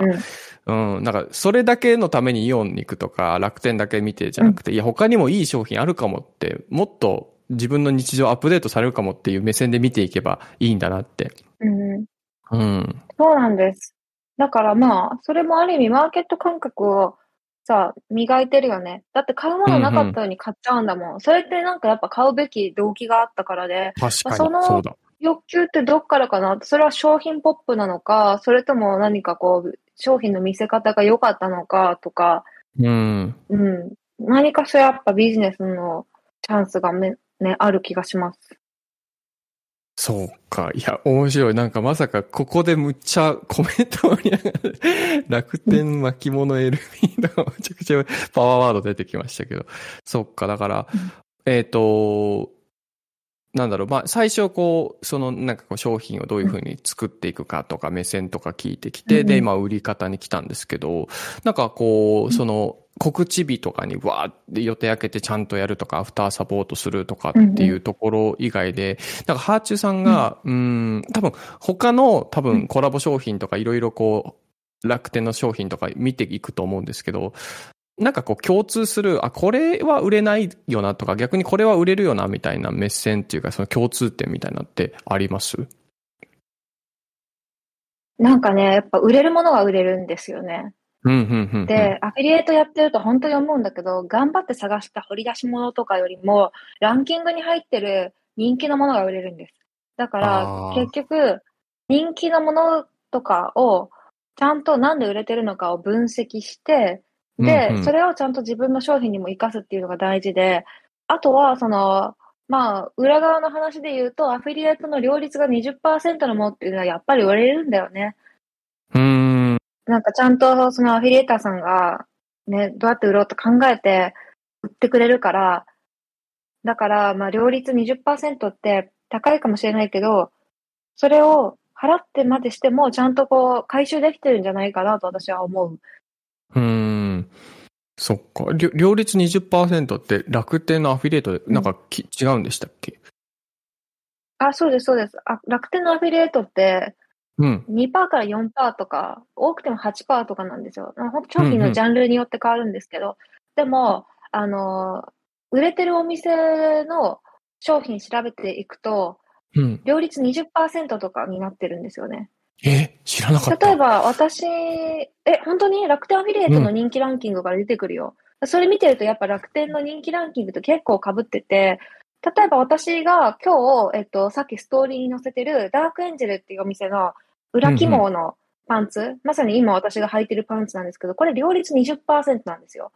だから結構いろんなブロガーさんとかインフルエンサーさんがこの時期載せてて、まあ、実際に本当に商品もいいものなんだけど、うんうん、これじゃあ、両率が よんパーセント だったらここまで売れてるかって言ったら多分違う。このね、ダークエンジェルっていうところはね、常に にじゅっパーセント の商品が多いね。だから常にランキングに入ってるし、その代わりなんかめっちゃ安くたくさん売るっていう感じのお店。うんうんうんうん。レビューも ほ, ほぼいちまんてんついてる。そりゃあなんか買わない理由がなくなりますよね。ランキング高い、レビューちゃんとついてる、うん、みんな買ってる、で、かつアフィリエーターからしたら料率高い、うん、これじゃんってなりますもんね。はぁ、あ、そういうことか。そうなんだよね。そうそう、やっぱ今、インスタグラマーさんのアフィリエーターさん増えてるからさ、これさ、うん、にじゅう、今、ダークエンジェルっていちまいせんよんひゃくきゅうじゅうきゅうえんとかなの、商品。うんうん、だったら、仕入れって考えたら安いなって思うアフィリエーターさんも多いはずなんだよね。ああ。そう、だから結構楽天アフィリエイトは無視できないんだよね。はあ、あ、楽天アフィやりますっていう人。友太郎さん、確かにこれ聞いたら、そうだね。いや、そういうことか。うわ、全然そんな視点で見てなかったですね、楽天。なんか、あ、アマゾンと、まあ一緒とは言わないけど、うん。うん。アマゾンは、多分、アフィリエイトは、楽天よりは、うん、なんだろう。そこまでできてないんじゃないかと思う。まあ、あそこは、でも売れるからさ。楽天のその両立アップショップっていうところとか見てもらえると、やっぱ、その、人ってさ、初めてのものを一回見ただけでは買おうって思わないんだけど、あ、このインフルエンサー様、このインフルエンサー様をしてる、じゃあいいものなんだ、買おう、みたいな。サジーとかマナラがさ、売れるのもさ、あれも、なんかいろんな人が同時多発的に投稿するじゃん。うんうん、で、見てる人もまた ピーアール かよとか思いながらも、でも気になってきちゃうのよ、うん、常に見てると。いやー、わかる。あの、デビューしたての芸能人って、なんかさ、うん、あんまり可愛く見えないけどさ、まあ、そのうちに洗練されるのと、プラス、よく見てると愛着が湧いてくるよね。うんうん、そうやって、その、タッチポイントとか言うんだけど、タッチポイントをこう増やしていくの超大事よね。いやー、なんか、そっかそっか。常に見てるから気になるし、ランキングに入ってるから気になる。だから売れるものが売れてるから、うん、私の場合も、ストーリーとかにこれだけ売れたとか、なんか数を書いたりとか、その、うん、購入してくれた方の ディーエム をちゃんとこうスクショして切り取って、で、それを貼り付けたりとかすると、あ、みんな買ってるんだ、売れてるんだ、じゃあ買おうってなってくる人はすごく多い。うん。もうなんか、ハーチューさん、あれですね、もう歩くショッピングモール化してますね、もう。まあ、でも私そうかもね。基本全身ユニクロ、あ、ユニクロじゃない、楽天だし、なんか、売れるから買うものもある。いや、好きだから買うものもあるけど、売れるから買うものもある。あの、でも、えっと、売れるからだけでは買ってなくて、私がちゃんとその自分の商品選定はあのママとかパパに向けて時短で便利でお得なものっていうのを思ってるのね。だから自分のセンスと違うものは買わないし、その例えばじゃあ似たようなものがに種類あってどっちかであの楽天のランキングに入ってるものがあったらそっち買おうみたいな感じかな、うんうんうん、いやだからそれだけで消費行動左右されてるわけじゃないけど、うんうん、なんかこうやってハーチューさんがちゃんと調べてくれてるから、ハーチューさんのインスタ見とけば自分にぴったりもの見つかるし、うん、もうハーチューさん調べてくれてるから、もうハーチューさんリアルだろうが何だろうがハーチューさんありがとうって買う人がめちゃくちゃ多そう。なんか今君見てるだけでもハーチューさんから買いたいとか、好きなインフルエンサーが買おうって思うって、いやなんかそういうか、やっぱそういう消費行動がなんか明らかに変わってきてますよね。なるほどな。なんかちょっと気になったんですけど、その ピーアール をじゅうがつついたちから必ず記載ってなったじゃないですか。あれでハーチューさんなんかそのクリック率とか売り上げって変わったり、まだいっかげつぐらいなんで分かんないかもしれないけど、なんかありました？体感的に変化。え、全然変わってない。楽天に至っては多分今年一番良かったじゅうがつが。じゅうがつがすげえ。はい。なんか ピーアール ついてからでも別に全然売れ行きは関係なくて、うん、でその理由は多分私今までもちゃんとやってたからだと思っていて、確かにあの私 ピーアール ってちゃんと分かる位置に分かりやすく書いてるのね、うんうんうん、だから逆に信用ができるんじゃないかなという思う。いやそう、ハーチューさんこれって本音なの、うん、とか考えるのが嫌じゃない？なんか、うんうんうん、え本音なの、それとも ピーアール だから言ってんのって。でもあこの人 ピーアール なんだって、 ピーアール でも一回買ってくれた人は、あ、ハーチューが紹介してるんだったらいいものだなって分かってくれると思うから、うん、だから別に堂々と ピーアール って書いても何の影響もないです、私の場合は。そう、だからなんかハーチューさんのストーリーズ見てて気にならないんですよね、ピーアール だろうか、なんだろうか。で、なんなら。てかもうどうせ全部 ピーアール じゃない？そんなの。インフルエンサーのなんか勧めるものって。いや、そうそうそう。うん、だから前に。ちゃんと書いた方がいい。確かに思ったのがなんかハーチューさんその P 本当に ピーアール じゃないのにあの上げてインスタとかに、でその後その紹介先の会社さんからかなんかそのお礼とかなんかクーポンとかなんか今度は ピーアール してくあの ピーアール の案件みたいなの来て、結果 ピーアール になるっていうなんかすげえいい、そうそう結果 ピーアール になる絶対 ピーアール になるじゃんとか思って、めちゃくちゃ面白いなと思って、すげえなと思って、そう何をやっても結局 ピーアール になっちゃう。どうせ全部 ピーアール っていう言葉がね誤解してほしくないんだけど、結局、なんか、何を載せても、どこのですかって来るから、うん、なんか、最終的に、うん。あと、別に ピーアール か ピーアール じゃないかとか関係なく、推したいものとか、進めたいものは常に載せてるから、それがいいんだと思う。例えば、うんうんうん、あの、多分昨日の、まあ、残ってるかわかんないけど、飲食店、ことを結構何枚かストーリーに分けて、ここの火鍋屋さんが良かったみたいなこと書いたんだけど、うんうん、全然 ピーアール とかでも何でもないの、うん、なんだけど、うんうんうん、何枚も使ってタグ付けもするんですよ。もうそうすると何が ピーアール か何が ピーアール じゃないかとかそこまで差がない気がするんですよ私の場合はね、うんうんうん、私だから ピーアール だからより詳しくとかそんなのなくて、ただもう単純に紹介したいとか好きだったとかいうものは関係なくいろんなところでずっと喋り続けるから、それはもうずっとそうかも、小さい時からそうかも。なんか私人におすすめしてそれをいいねって言ってもらった時のなんか嬉しさがすごい。ああ、だから本当もう生粋のメッセンジャーなのかもしれないですね。こういいものをとにかくこう人に広めていきたいみたいな、そこにこう喜びを感じるみたいな。あと関西気質なんだと思う。あ、なんか関西人そういう人多い気がする。その東京の人ってどれだけ高かったかを自慢するけど、大阪の人って、うんうん、まあ、大阪っていうか西の人はどれだけ安かったか、うん、このクオリティがいくらで手に入りましたみたいのが結構自分の手腕みたいな感じになってくるから、いかに安かったかをとかいかにお得だったかっていうのの方が大事なんですよ、うんうん、なんかそれも何年か前も、うん、だからなんか多分それを受け継いでる。うーん、うんそうそう。こんないいものあったよっていうのを言えるのが、確かになんか 見つ、見つけてきた自分も込みでなんか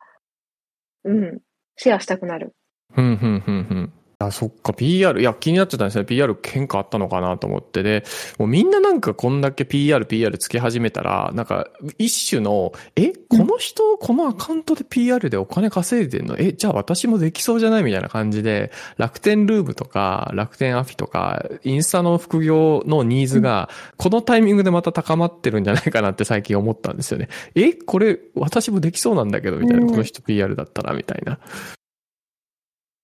うんうん、てかまだまだアフィリエイトとステマと ピーアール とギフティングの区別がつかない人が多いよね、うん、あ、だからなんかアフィリエイトをステマって言われたりとか、あとギフティングっていう言葉知らない人もいたりとか、うんうんうん、ギフティングっていうのは企業からね ピーアール 目的ではなく物をいただくこと、なんか気に入ったら投稿してねみたいなやつなんだけど、でもそういうの分からない人が多いよね、うんうん、確かに、うん、まあ、ステ、ステ、ステマ言葉がなんか一人歩きしてるというか、なんかアフィリエイトステマですよねって、なんかもうよくわかんない。どっから説明したらいいんだろうってなりますね。そうだね。ステマと広告っていうのを多分ごっちゃになってる人が多いんだけど、でもそれは、そう、インフルエンサーとしては、え、全然違うんですけど、みたいな。ステマとか侵害なんですけどって思うけど、でも一般の人は多分それぐらいの、ね、感覚なのかもしれないですね。うんうん。あれあれですよね、うん。自分の自社商品をストーリーズに登録する、出すときも ピーアール ですよね。そうそうそう。だから私が書いた、ハーチューチョとか書いてても ピーアール なんだよね。なんだよ、それって感じです。バカらしいよねってインフルエンサーだって言ってるけど。いやー、本当。だ、何のために自分の エスエヌエス 育ててるのかよくわかんないですよね。そうだよね。だから本当、うん、爪のネイルに ピーアール とかつけといたらさ、楽なのにねとか、この間喋ってたインフルエンサーととか、なんかもう、お洋服に ピーアール って書くとか、もういちいち ピーアール って入れる手間よみたいな感じで。P、ピーアール っていうブランド作ってもいいかもしれないです。うん、これ ピーアール なんだって、これ ピーアール なんだって。ね、どこの、どこのブランド？ ピーアール 作ろうか、じゃあ。作ります。ピーアール。ピーアール って取れんのかな、商標。うんね、確かに。でも本当その ピーアール でもこの人がやってる ピーアール だったらいいんだろうなって思われるぐらい信頼されてないと、うんうん、多分、あの、インフルエンサーとしては長くは稼げないんだろうなって思います。うん、あ、ピーアール だから買っちゃダメだとかじゃなくて、あ、この人が ピーアール してるんだったら買いたい。っていう風なのが多分、うんうん、そこまでいかないと、それぐらいまでちゃんと信頼貯金を日々、日頃から貯めておかないと一瞬稼いで終わりになっちゃうんだと思いますね。うん、うん、どうやったら信頼されますか？もうこれは本音を言うことです、うんうん、あー、ハーチューさんが見てて、あ、この人から買いたいって思うタイミングとか要素ってなんかあります？うんうん、あの、一番強いのはやっぱりリア友ですよね。あ、リアル友達とか家族の口コミに勝るものはないと思うんですよ。だってこの人は裏切らないってわかるじゃないですか。うんうん、そこに近い位置にどう エスエヌエス を通していくかっていうのが大事だから、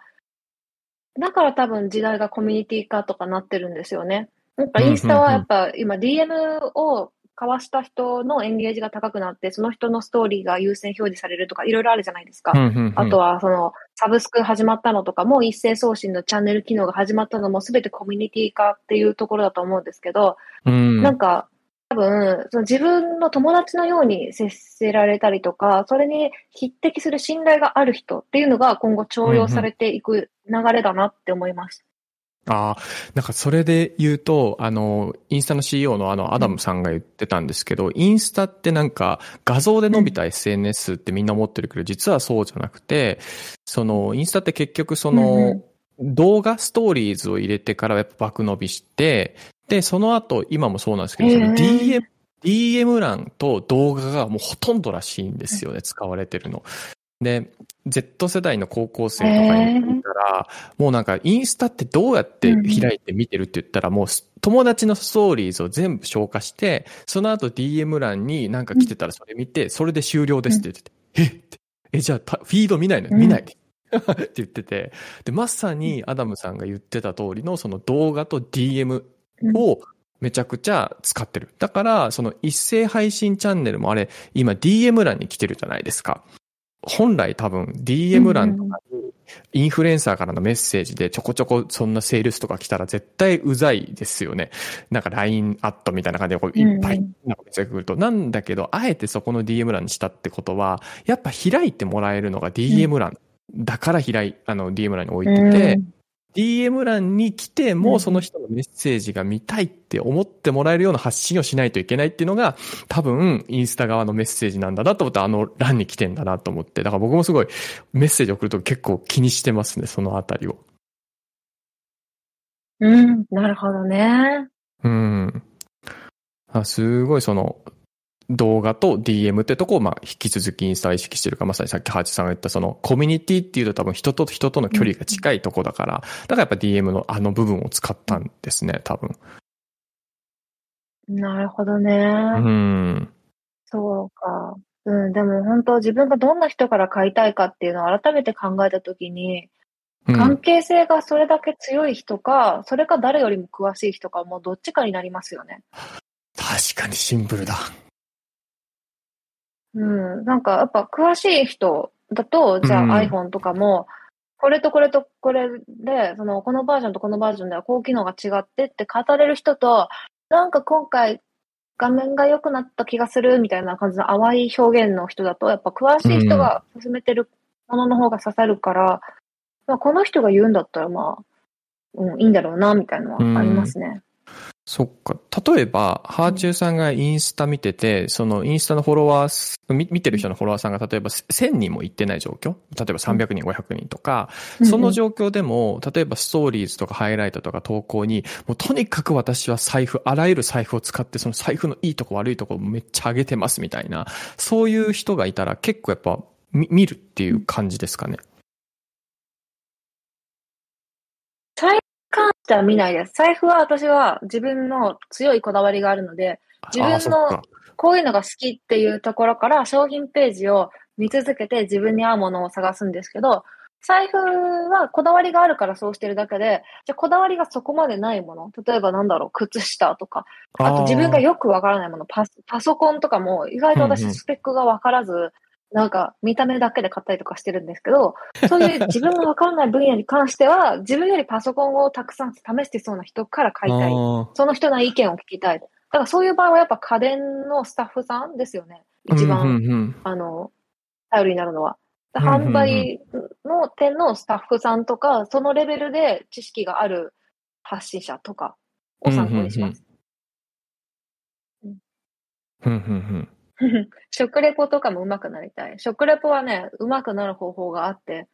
あの、うん、素材と色と形と感想を伝えるといいです。なんか、食レポ私もすごい研究しました。へー。あ、ごめん、今コメントに。うんうんうん。そう、なんか、いや、確かに。あと、美味しんぼを読むといいらしいです。あー。食レポ難しそう。うまいしか言えない。めちゃくちゃ美味しかった。難しいよね。うん。そっか、だから、だからやっぱそういう。周辺状況から。うんうん。うん、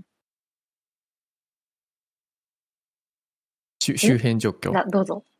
あ、どうぞ。いや、あ、そうそう、周辺状況から伝えるっていうのが大事で。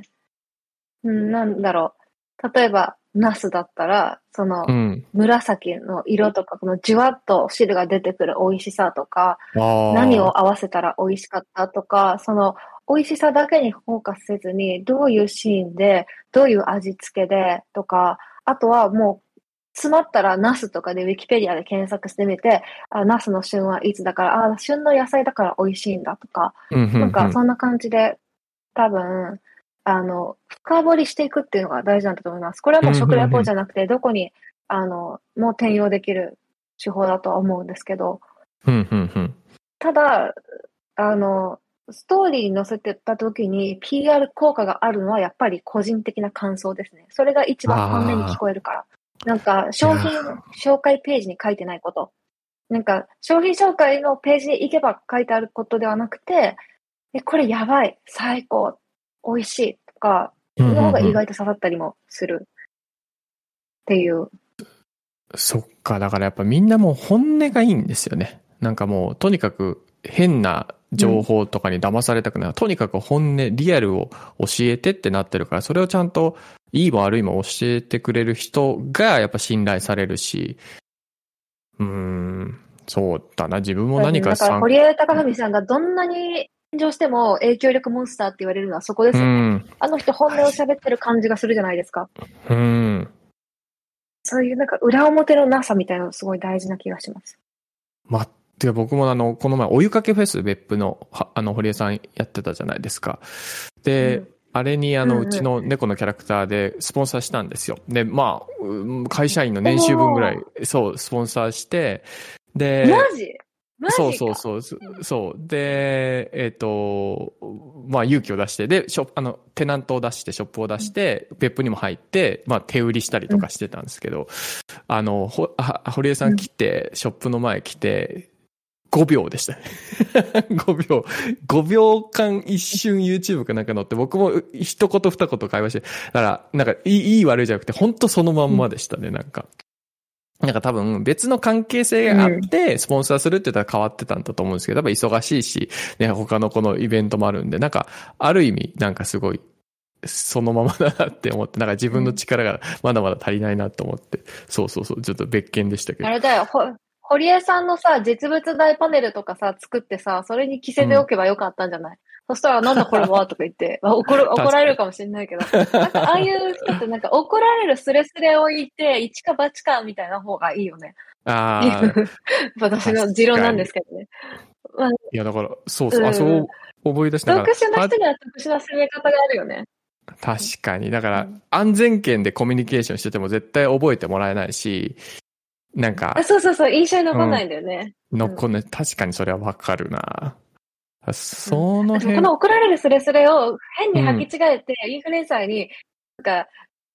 意味わかんない ディーエム 送る人とかいるんですけど、それはまた違う。それはただの失礼なんですよ。だってリスペクトがある上で、ちょっとこうなんか、相手を傷つけず、でもユーモアがあるみたいなのを、頑張って学ぶしかないんですよね。こういうの意外と飲み会とかで、うん、培われるコミュニケーション力だから、飲み会とかって大事だなって私、あの、一周回ってそこに着地してます。そっか、だからまさにあの箕輪さんが怪獣人間の手なずけ方、うん、あれハーチューさん初ですもんね、あのコピー。うん、あれも本になって。えー、なんか私猛獣って言ったんだけど、しかも猛獣とかってあれでボイシーフェスかなんかでなんか猛獣がどうたらみたいな箕輪さんが喋ってたからなんか、うん、そう。それで猛獣って言ったら、なんか箕輪さんが怪獣と勘違いしてっていう流れです。うーん。あ、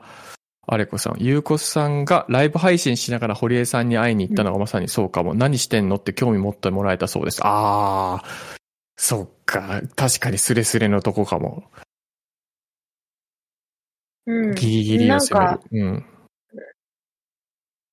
まあ、それはユーコスさんだから許されたっていうのもあるかもしれないけど、うん、あの、ライブね、してるイメージだから。うん、なんか、ほんと、なんだろう、周平くんだったら、猫のキャラクターで出ていたら、本物の猫を連れて行って、店頭で、猫のハグをできるみたいにして、で、堀江さんに無理やり猫を抱かせるとか、もう何でもいいんですけど、とにかく、なんか他の店がやらない、そして堀江さんが興味を持ってくれること。堀江さんは猫には興味持ってくれないかもしれないけど、うん、なんかなんだろう、猫型ロボットだったらいいのかな。なんかちょっとね、うん、そう、難しいよね。忙しい人の興味を引きつけるって本当大変だから、そこはめちゃめちゃ工夫しなきゃいけない部分だなと。ああ。そう、なんか興味持ってもらうっていうの大事ですよね。確かに。だから、ハーチューさんとかめちゃくちゃやっぱりその ディーエム もらうじゃないですか。その、例えばコラボとかで紹介してくださいとか、こんなことできませんかって。そういうこう、多分書籍とかの編集者さんもそうだけど、やっぱりちゃんと自分のことを見てくれてて、分かってる状態の ディーエム の人とそうじゃない人ってなんか結構すぐ分かりますよね。うん、分かる。何にも調べてない人と、よく調べてくれてんのって人は全部分かるね。ディーエム にせよ、インタビューにせよ。分かりますね。そっか。だから、やっぱ、その、影響力だけ借りようとすると、なんか本当に、あらぬ方向に行ったりするし、いや、だから、この、堀江さんの時も、なんか、ハージュさんに先に相談しとけばよかったな。なんか。いや、でも、それが多分ネタになると思う。うん、多分これから、その猫のプロジェクト大きくなっていく時に、うん、なんか、堀江さんが注目したタイミングで、あの時はごびょうしか相対してもらえなかったんですよって言ったら、それはまた一ネタになるし、芸人さんとかって、だからそういうなんかエピソードのリサイクルがうまいなと思って、うん、なんか一番滑った瞬間とか、一番恥ずかしかった経験とかが、後からトークサバイバーとかで面白い話になったりとかするじゃないですか。あ, あの、トークサバイバーってネットフリックスであるんですけど、もう私のあの中でトークサバイバーツーのチャンピオンは渡部さんなんですけど、渡部さんの週刊文春に売られた話めっちゃ面白いから、うん、これがネタをリサイクルすることかっていうことの頂点だと思う。あれぜひ見てみてほしい。えー、えー、み見てみよう。うわ、そっか、全然トークサバイバー見てなかった。マジで。え、本当あの、渡部さんの初登場のシーンで、俺は週刊文春っていうのに撮られたんだけど、ようの話は本当にちょっと何回でも見れる、あれは。なんかトークサバイバーツーです、ツー。触りだけでもめちゃくちゃ面白い。あの経験をここまで、ここまでネタで消化する渡部は強い。え、マジでね、予告の ピーアール 時点から面白かったよ。私面白すぎて、誰かに送ったもんな、うん、友達に。そうか、そんな人を動かしてるネタなんですね。本当だ、貼ってくれてる。うん。あ, あ、そうそうそう。これなんです。なんかさ、あ、制作秘話でさ、制作秘話のと、あ、ちょっと待って、これめっちゃ、その制作秘話のところを送りたいけど、でもちょっと、後で探したら、あの、送りますね。周平くんに。うんうん。あ、ありがとうございます。シェアします。はい。ぜひ。いや、ほんと何言っても面白い。無、無双状態だったんだよ、マジで。なんか多分にねんかんぐらい多分渡部さん辛かったと思うけど、うん、でもこんなに笑わせてくれてありがとうねみたいな、はい、そっか、あ、えー、あっためちゃくちゃ気になる、あっためちゃくちゃこれ私読んでもいい？うん、もちろんもちろん、えっと、トークサバイバー の, あの予告の記事にあった、うん、その出演者コメントなんだけど、なんか他の人は、うん、あの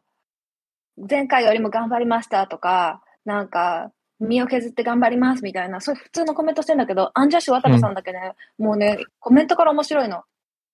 芸能界のど真ん中にいる芸人たちが集う番組のオファー、正直尻込みしましたが、勇気を出して出演させていただきました。今の僕にできること、それはまだどこにも話していなかった自粛中に起きたハプニングの数々の話をすること、いつか話そうと思っていた話は、すべてこの番組で話し尽くしています。自粛芸人の捨て身の姿見届けてください。もうこっから面白くない？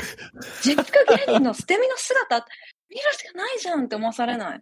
もう確かにもうえ面白すぎんじゃん渡部と思って。すごいな。本当にちょっとよかった。マジ見てください。いやだから本当にこ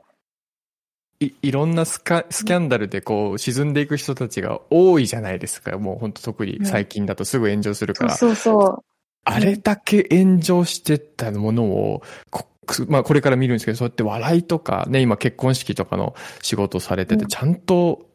こう、リサイクルしてる？だから、それこそ、ハーチューさんがずっと前に言ってた、あの、人生フルリサイクル？あの、コンテンツを作っていくことで人生フルリサイクルできるって言ったところがまさにそうですよね。うん、そうだね。本当にその通りだと思います。だから、そのバッグとかも、買った瞬間は、うんうん、あ、これ失敗したわと、お金を無駄にしたわと思うと、うんうん、あ、後々なんかその失敗した経験が割と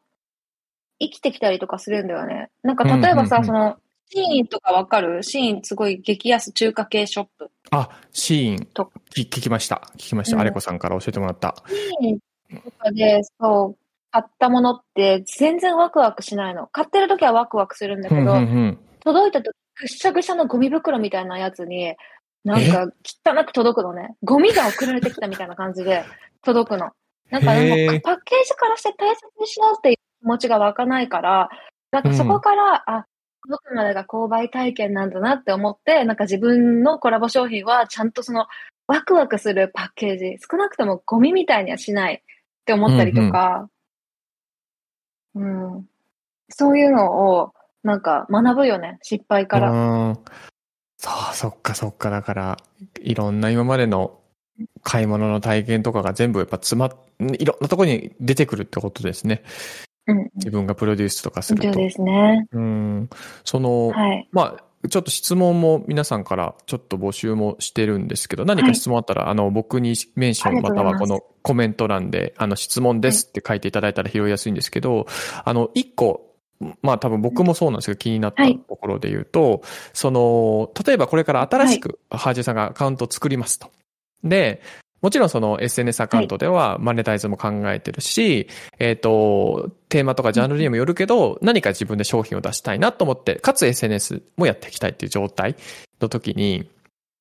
なんだろう、どういう、そうだな、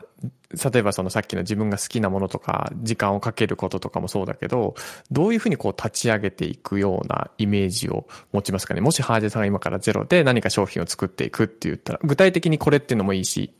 イメージでもいいんですけど。うん、それで言うと私バッグを自分で一から作って、やってみたいなって思うことがあるんだけど、うんうんうんうん、現状はやっぱ自分のアカウントで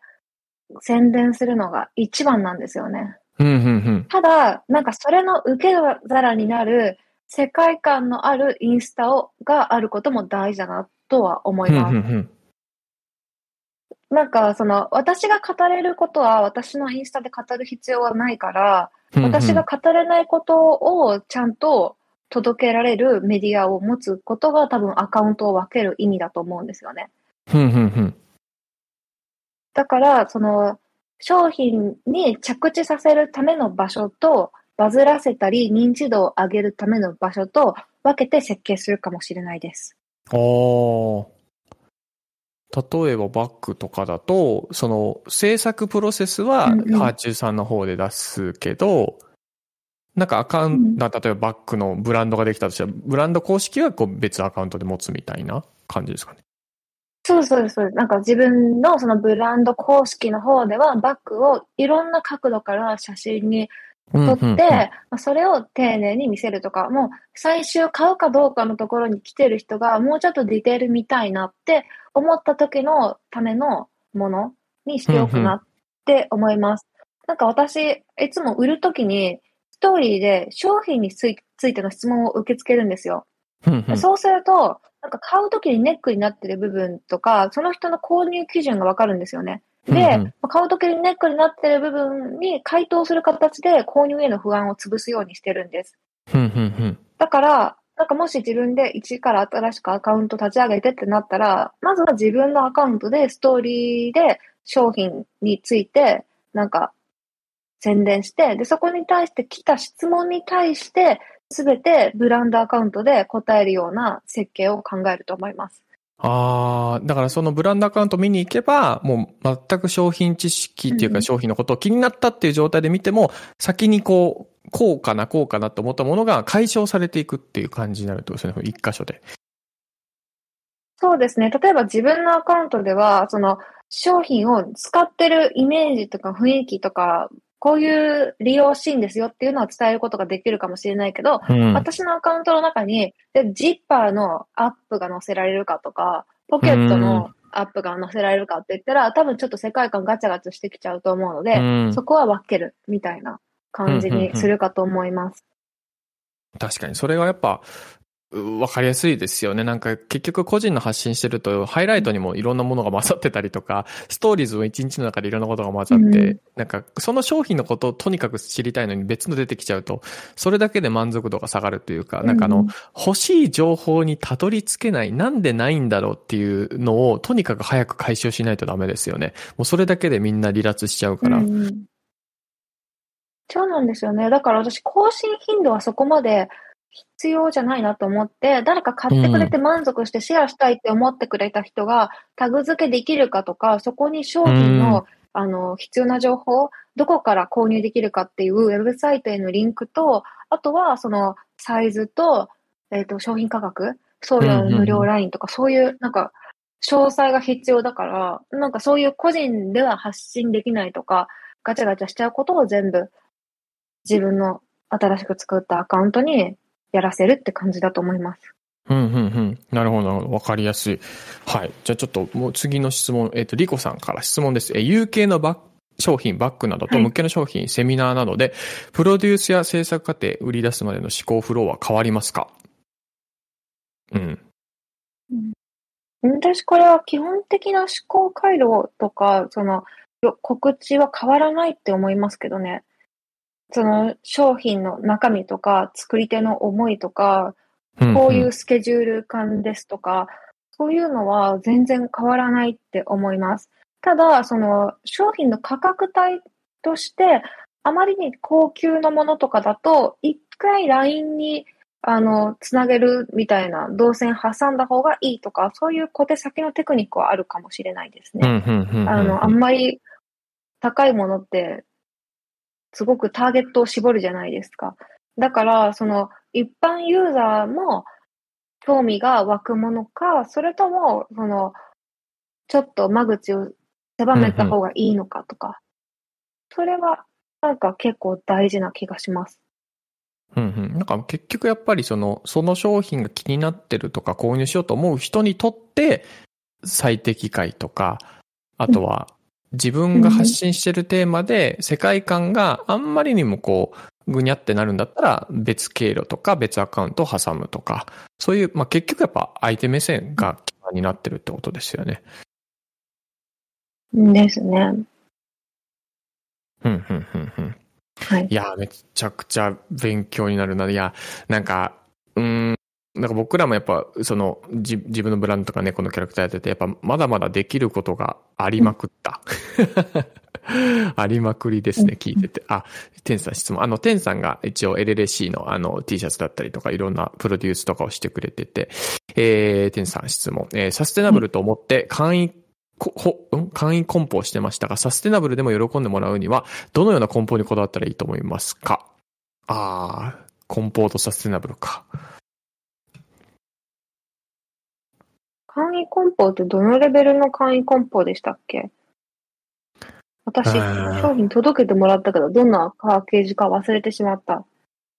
ただサステナブルで簡易梱包しているのであれば、サステナブルなので簡易梱包してますっていうことをちゃんとなんかそのそれも商品のブランディングの一つだと思うので、うんうん、大々的に打ち出した方がいいかなとは思いますね。うんうんうんうん。だからちゃんとそのあとはそのサステナブル、うんうんうん、サステナブルな中でもできることはあって、例えばちょっとタグが可愛いとかだとそれだけで面白かったり、タグ集めようって思ったりとかすると思うので、うんうん、なんかタグをおみくじにしたりとか、キャッチコピーとか、なんか今日の猫語録とか、多分ろくパターンぐらい作ったりとか、さんパターンとかでもいいと思うんですけど、そんな感じで、ちっちゃいタグをなんかつけておったりとかすると、それだけちょっと差別化ができたりとか、あのうん、ユーザーが訴求してくれるポイントにもなるかなとは思います。ただあのそこまでやっぱり梱包って結局最後はゴミになることが多いと思うので、そこにコストをかけすぎなくてもいいと思うんですよね。だからなんか、まあ、簡易的な梱包にする代わりに商品の価格に反映させてるとか、なんかそのあこの梱包で良かったって思わせるような一言がどこかにあったらすごくなんか逆にそれをブランディングに活かせる気がします。うーん。だから台紙とかも別にいらないと思います。パッケージに無駄な装飾をつけてなかったりしてます。台紙つけなかったり。うんうんうん、それはすごくいいことな気がします。うんうんうん。だからそれも結局、うん、私タグとかは可愛いと、うん、うんまあ、タグが可愛いとあのしおりで使ったりとかするんですよね。ああ。そっかそっか。なんか意外とタグ見られたりする。あとね、そのタグをつける糸が可愛いだけでもテンションが上がったりするんですよ。なんかね、赤と白のね、こうに色の、ちょっとまあ、コストかかっちゃうかもしれないけど、リボンが可愛いとか糸が可愛いとかだけでもテンションが上がったりとかするので、あとはまあタグにイラストが書いてあるとか、可愛いし、あと、あの、タグにちゃんとインスタアカウントが書いてあることも大事だなと思います。インスタアカウントのアットマークなんとかで、うんうんうん、ハッシュタグなんとかみたいな。これ私すべての本でやってるんですよ。あ、そうなんですね。書籍ってパッケージ で, できないじゃないですか。梱包できないですよね。うんうん、だから、プロフィール欄に自分の Twitter、Instagram、アットマーク、ハーチュー、書籍の感想を エスエヌエス につぶやくときはハッシュタグなんとかとつけてくださいって必ずつけるようにしてました。うーん。そっか。だから本頼んだら梱包がね、指定できないし、こっちからなんか情報をそこに添えることができないから、もう本の中にっていうことか。そうです、そうです。本って売り場の請求できないし、ポップを置いてくれる店と置いてくれない店があるから、コントロールできるのって、あの、本の側だけなんですよね。本のその、インフォメーションの部分と、あと、想定の部分。そこは自分でコントロールできるので、例えばだけど、その、カバーを外すと、ちょっと海外のノートみたいになってるっていう本を作ったこともあるし、あと、うんうんうん、プロフィールの著者情報っていうのは、近況を一言入れたりとか、その週末野心手帳っていうのも、あの、著者情報のプロフィール部分は毎年変えてないんですけど、最後ににせんにじゅうよねんに叶えたい野心って言って、毎年ここがにせんにじゅうさんねん、にせんにじゅうにねんとか、毎年の叶えたい野心を変えてるんです。あとは、えっと、アットマークハーチューっていうインスタグラムのアカウントをつけてます。うんうん、そこは、あの、自分でコントロールできる部分なので、やってたりとか、あと、そう、書店のポップを書くとき、著者がその書店回りして、うん、なんかサインとか書かせてもらえるときは、必ずそのつぶやいてほしいハッシュタグと、あと、えっと、インスタのアカウントもつけてました。いや、徹底的にこだわってますね、細部まで。そっか。そうですね。だから、オンラインのものはオフラインに行くように、オフラインのものはオンラインに行くように、動線をちゃんと作ること。で、うんうんうん、そうすると、ちゃんと、あの、ファンが循環してくれるというか。うんうんうんうん、そこが結構大事な気がしますね。だってもしかしたらあの買ってくれた人っていうのは今後も見込みの顧客、顧客なわけですよ。そうすると、うんうん、あここの商品可愛いなと思ったらインスタフォローしてくれるじゃないですか。フォローしてくれたら次の新作の情報が届けられるから、絶対にこの機会にインスタをフォローしておいたら何か例えばクーポンがもらえますとか、うん、何かしらのその接点を持っといた方がいいと思うんですよね。なんか本当に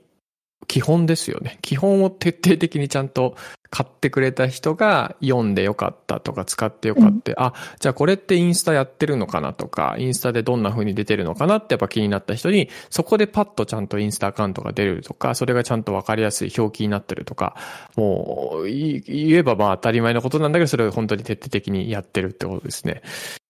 いやー、そうだね。うん、この基本だな、ね、やっぱり。まあ、本当多分基本のはあるんですけど、そう、なんか私もインスタアカウントが見つかんないからもういいやタグ付けなしでとかの時もあるし、うーん、あとは、あの、ピーアール の案件の時とかもそうなんですけど、この商品の売りがわからないっていうのだと、口コミしてもらえなくなるので、なので、なんか口コミの時に書いてもらいたいような内容は、こっち側からヒントをいろいろキーワードを提案するっていうのは、必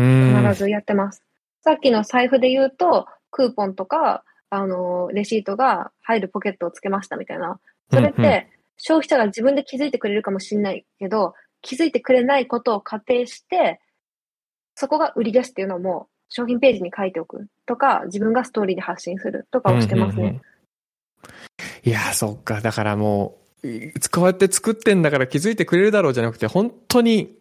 しっかりと丁寧にここが売りですと伝えていくってことですね、うん、そうだよな。みんなそんな意識的に見てなかったりしますもんね。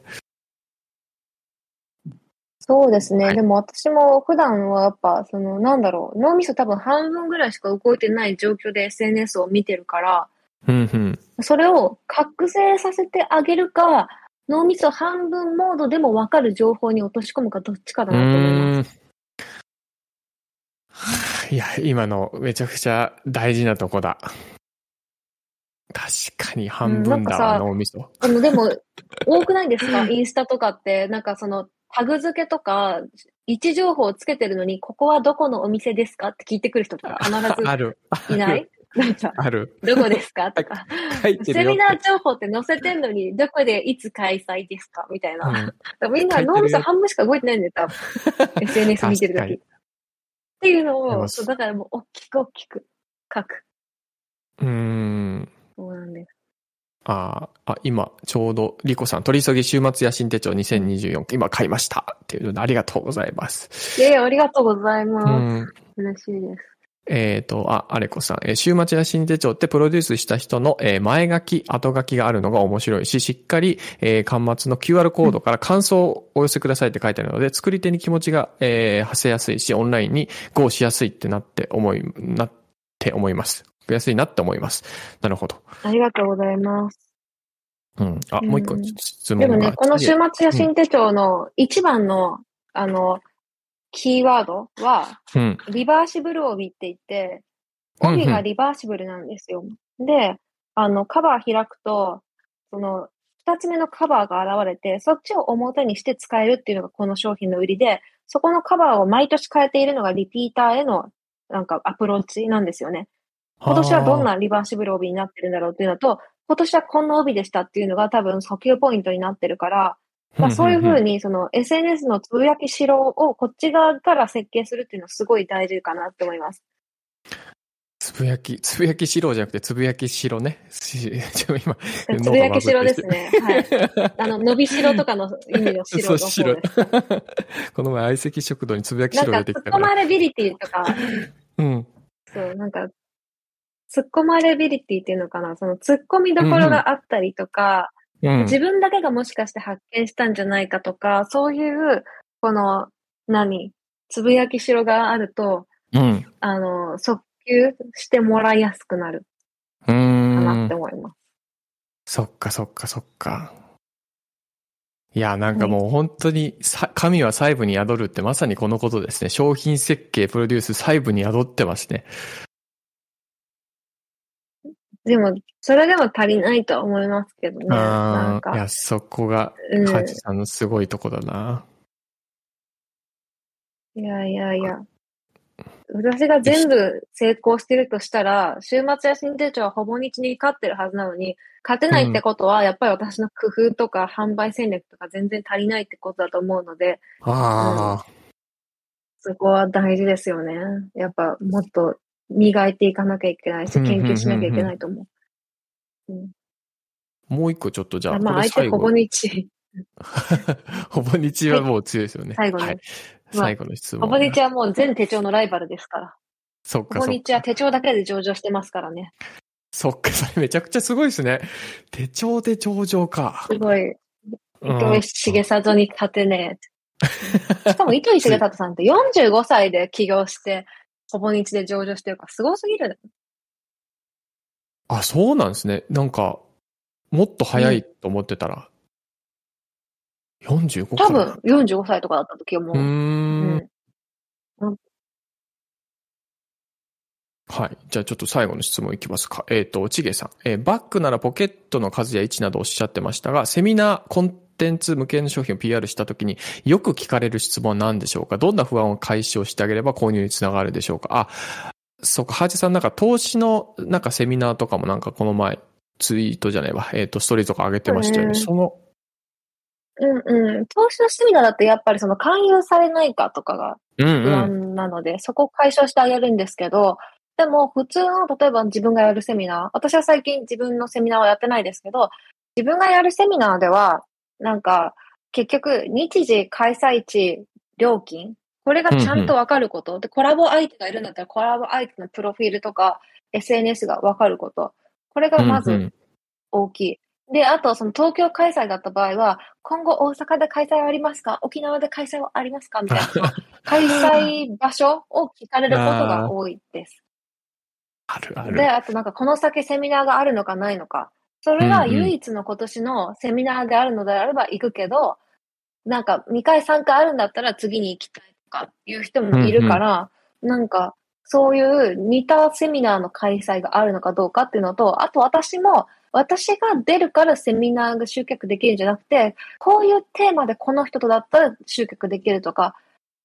そういうなんかテーマとコラボ相手によってかなりムラがあります。あと開催場所。開催場所はやっぱり東京が強くて、にばんめが大阪、その次は北海道とかありますね。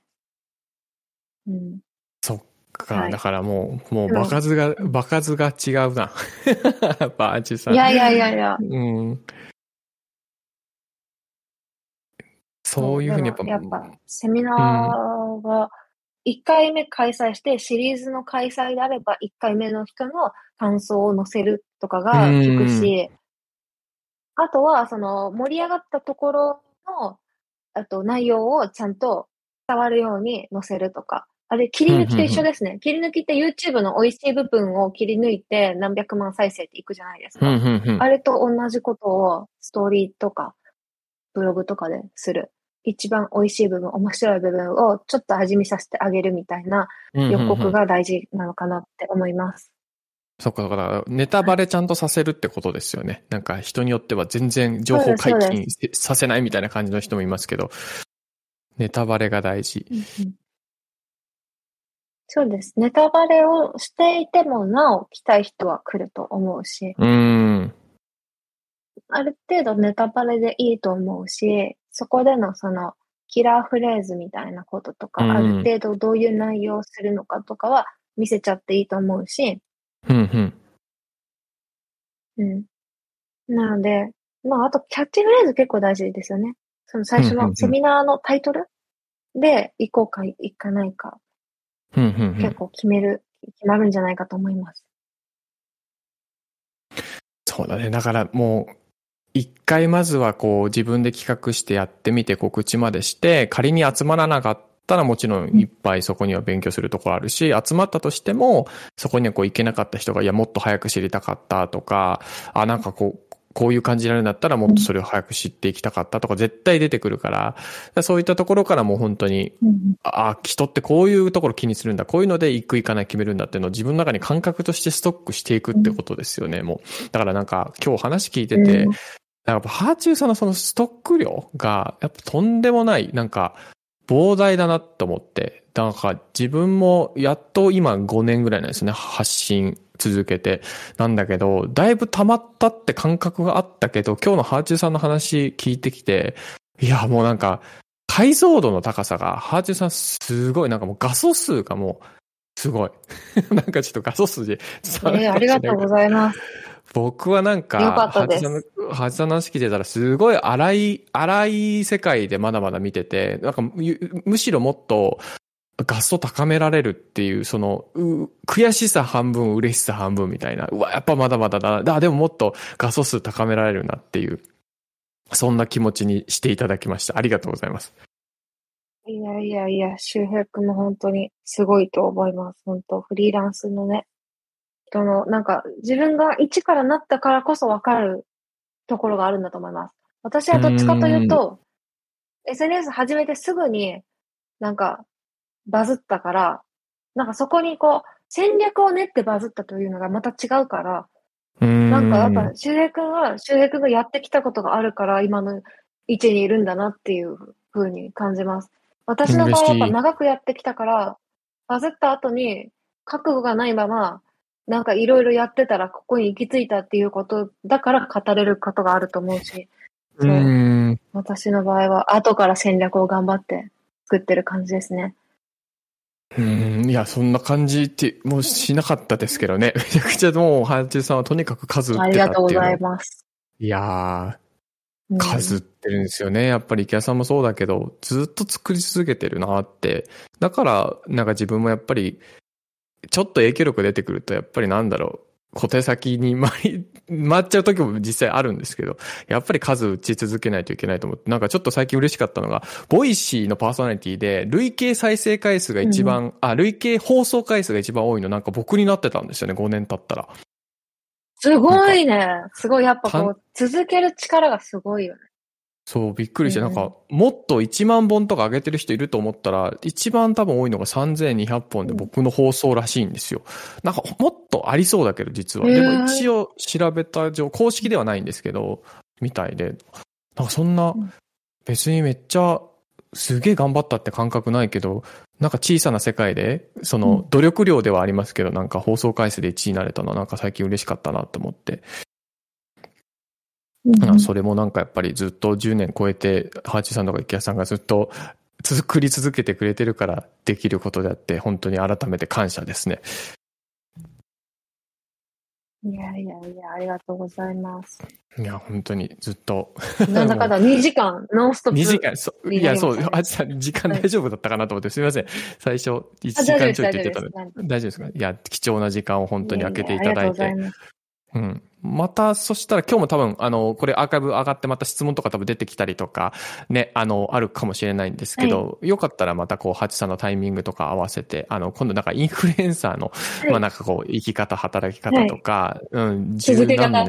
そう、続け方だって、はい、あの、一番心に残ってるのが、ハチさんがそのインフルエンサーになるのはむず、そんなに難しくないんだけど、続けることが難しいっていう言葉をよねんかごねんまえに言ってくれて、それがすごい頭に残ってるんですよね。なので、それをまた、ちょっとタイミング。来年にじゅっしゅうねんなんで、ハーチューにじゅっしゅうねんなんで。すげえ。はい。もう、四半世紀になりますね。もう主だ、主。主だ。はい。そのあたりをまたよかったら聞かせてください。はい、ということで、えっ、ー、と、今日はにじから、はい、じゃあ、皆さん。ありがとうございます。はい、ハーチューさん皆さんありがとうございました。で、今日、あの、聞いてなんか、あの、手帳とか、ね、買ってくれた方とか、えっと、いて、ありがとうございました。今日、ハーチューさんのプロフィールとか、えっと、楽天のやつとか、えー、ルームのやつとか、あとは商品のリンクとかもまた貼っておきますので、えー、アーカイブを見ていただいた方とか、えー、チェックしていただけると嬉しいです。はい。ということで、ハーチューさんにじかんありがとうございました。あとは、あれです。じゅういちがつにじゅうごにちにコートが発売になるので、ぜひ、コートもお願いします。告知、告知タイムをぜひ、ハーチューさんなんかリンク貼るのあったら、はい、あの、教えていただいたら貼りますので。いや、まだね、リンクできてないんですよ。じゅうろくにち撮影でにじゅうごにちに発売開始なんで。ブラックフライデーとかのタイミングですね。はい、そっか、い、今一応インスタ、ハーチューさんのリンクを貼っときましたね。と、とにかくまずはインスタフォローしていただいてたら、わかりますよね。はい。はい、で、あとはち、はい、はい。というような感じで、じゅういちがつにじゅうごかな、はい、じゅういちがつにじゅうご、もうあとにしゅうかんぐらいか。ぜひぜひ皆さん見てみてください。はい。はい、ということで、じゃあ皆さん。お願いします。はい。ハーチューさんありがとうございました。お忙しい中。ありがとうございました。はい。また、みかんとか送ります。はい。失礼します。ありがとうございます。はい。皆さんありがとうございました。失礼します。